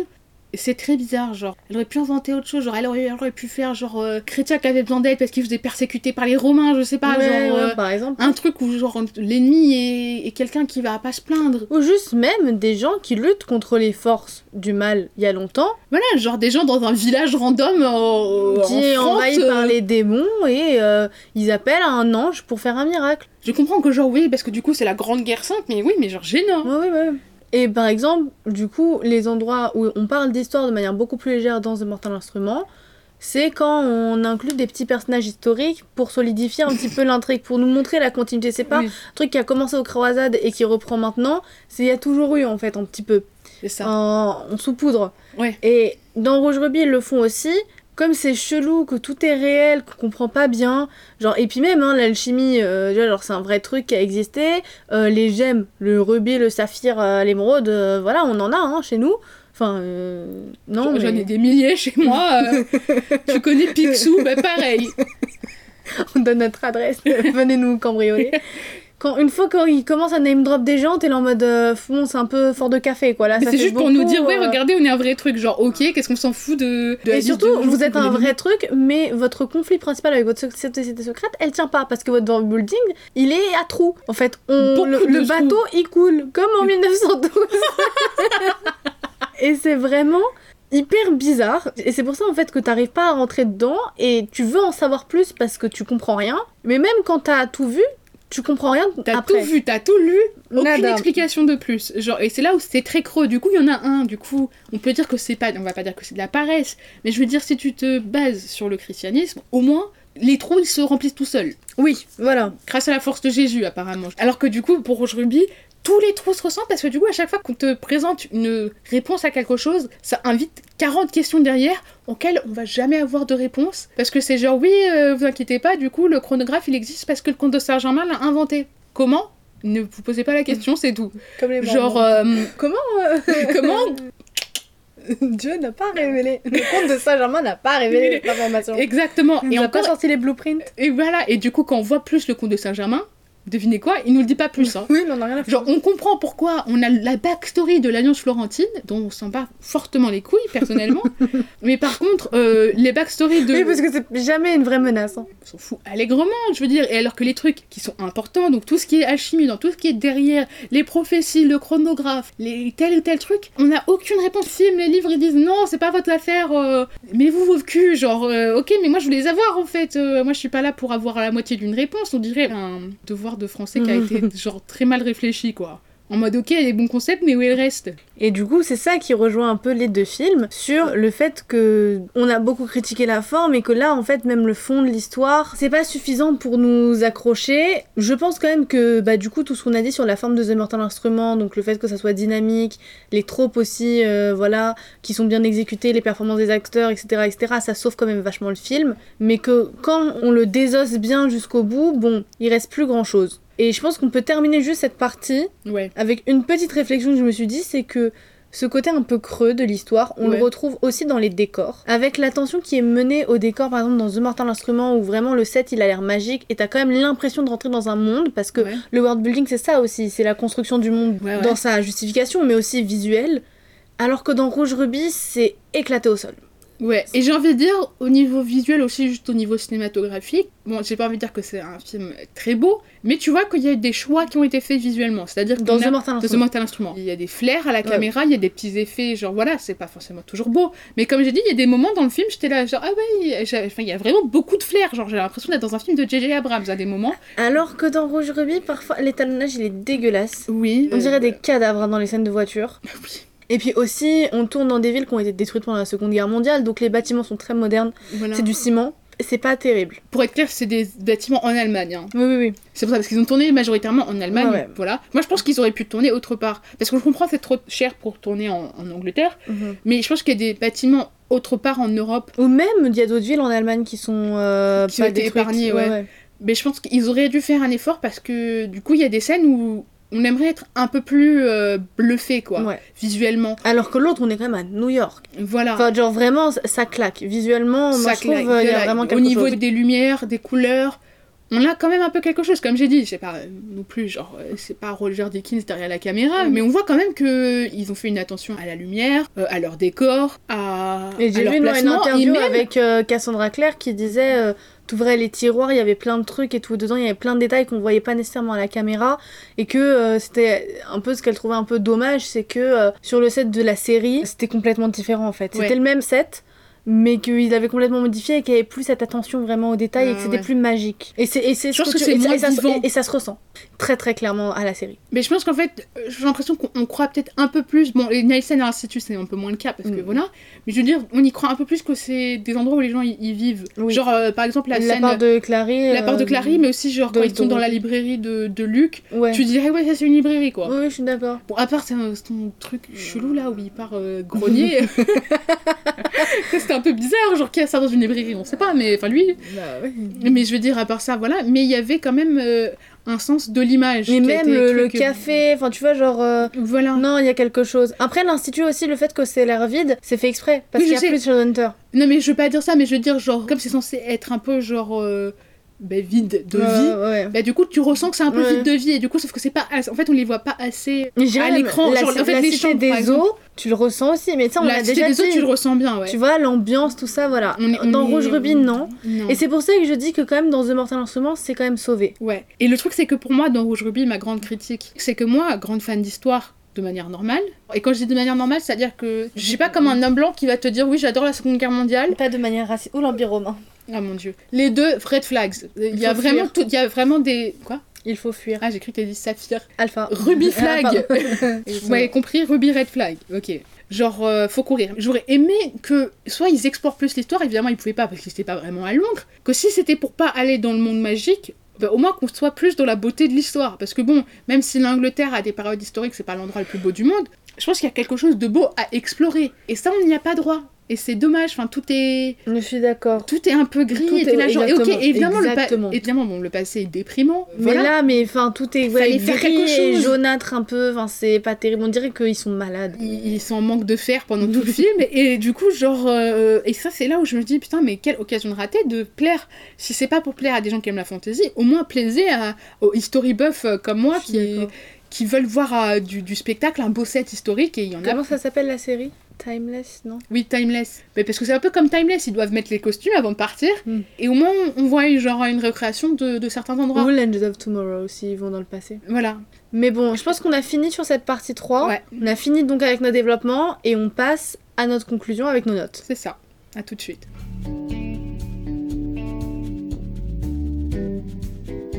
Alors, on a beaucoup parlé.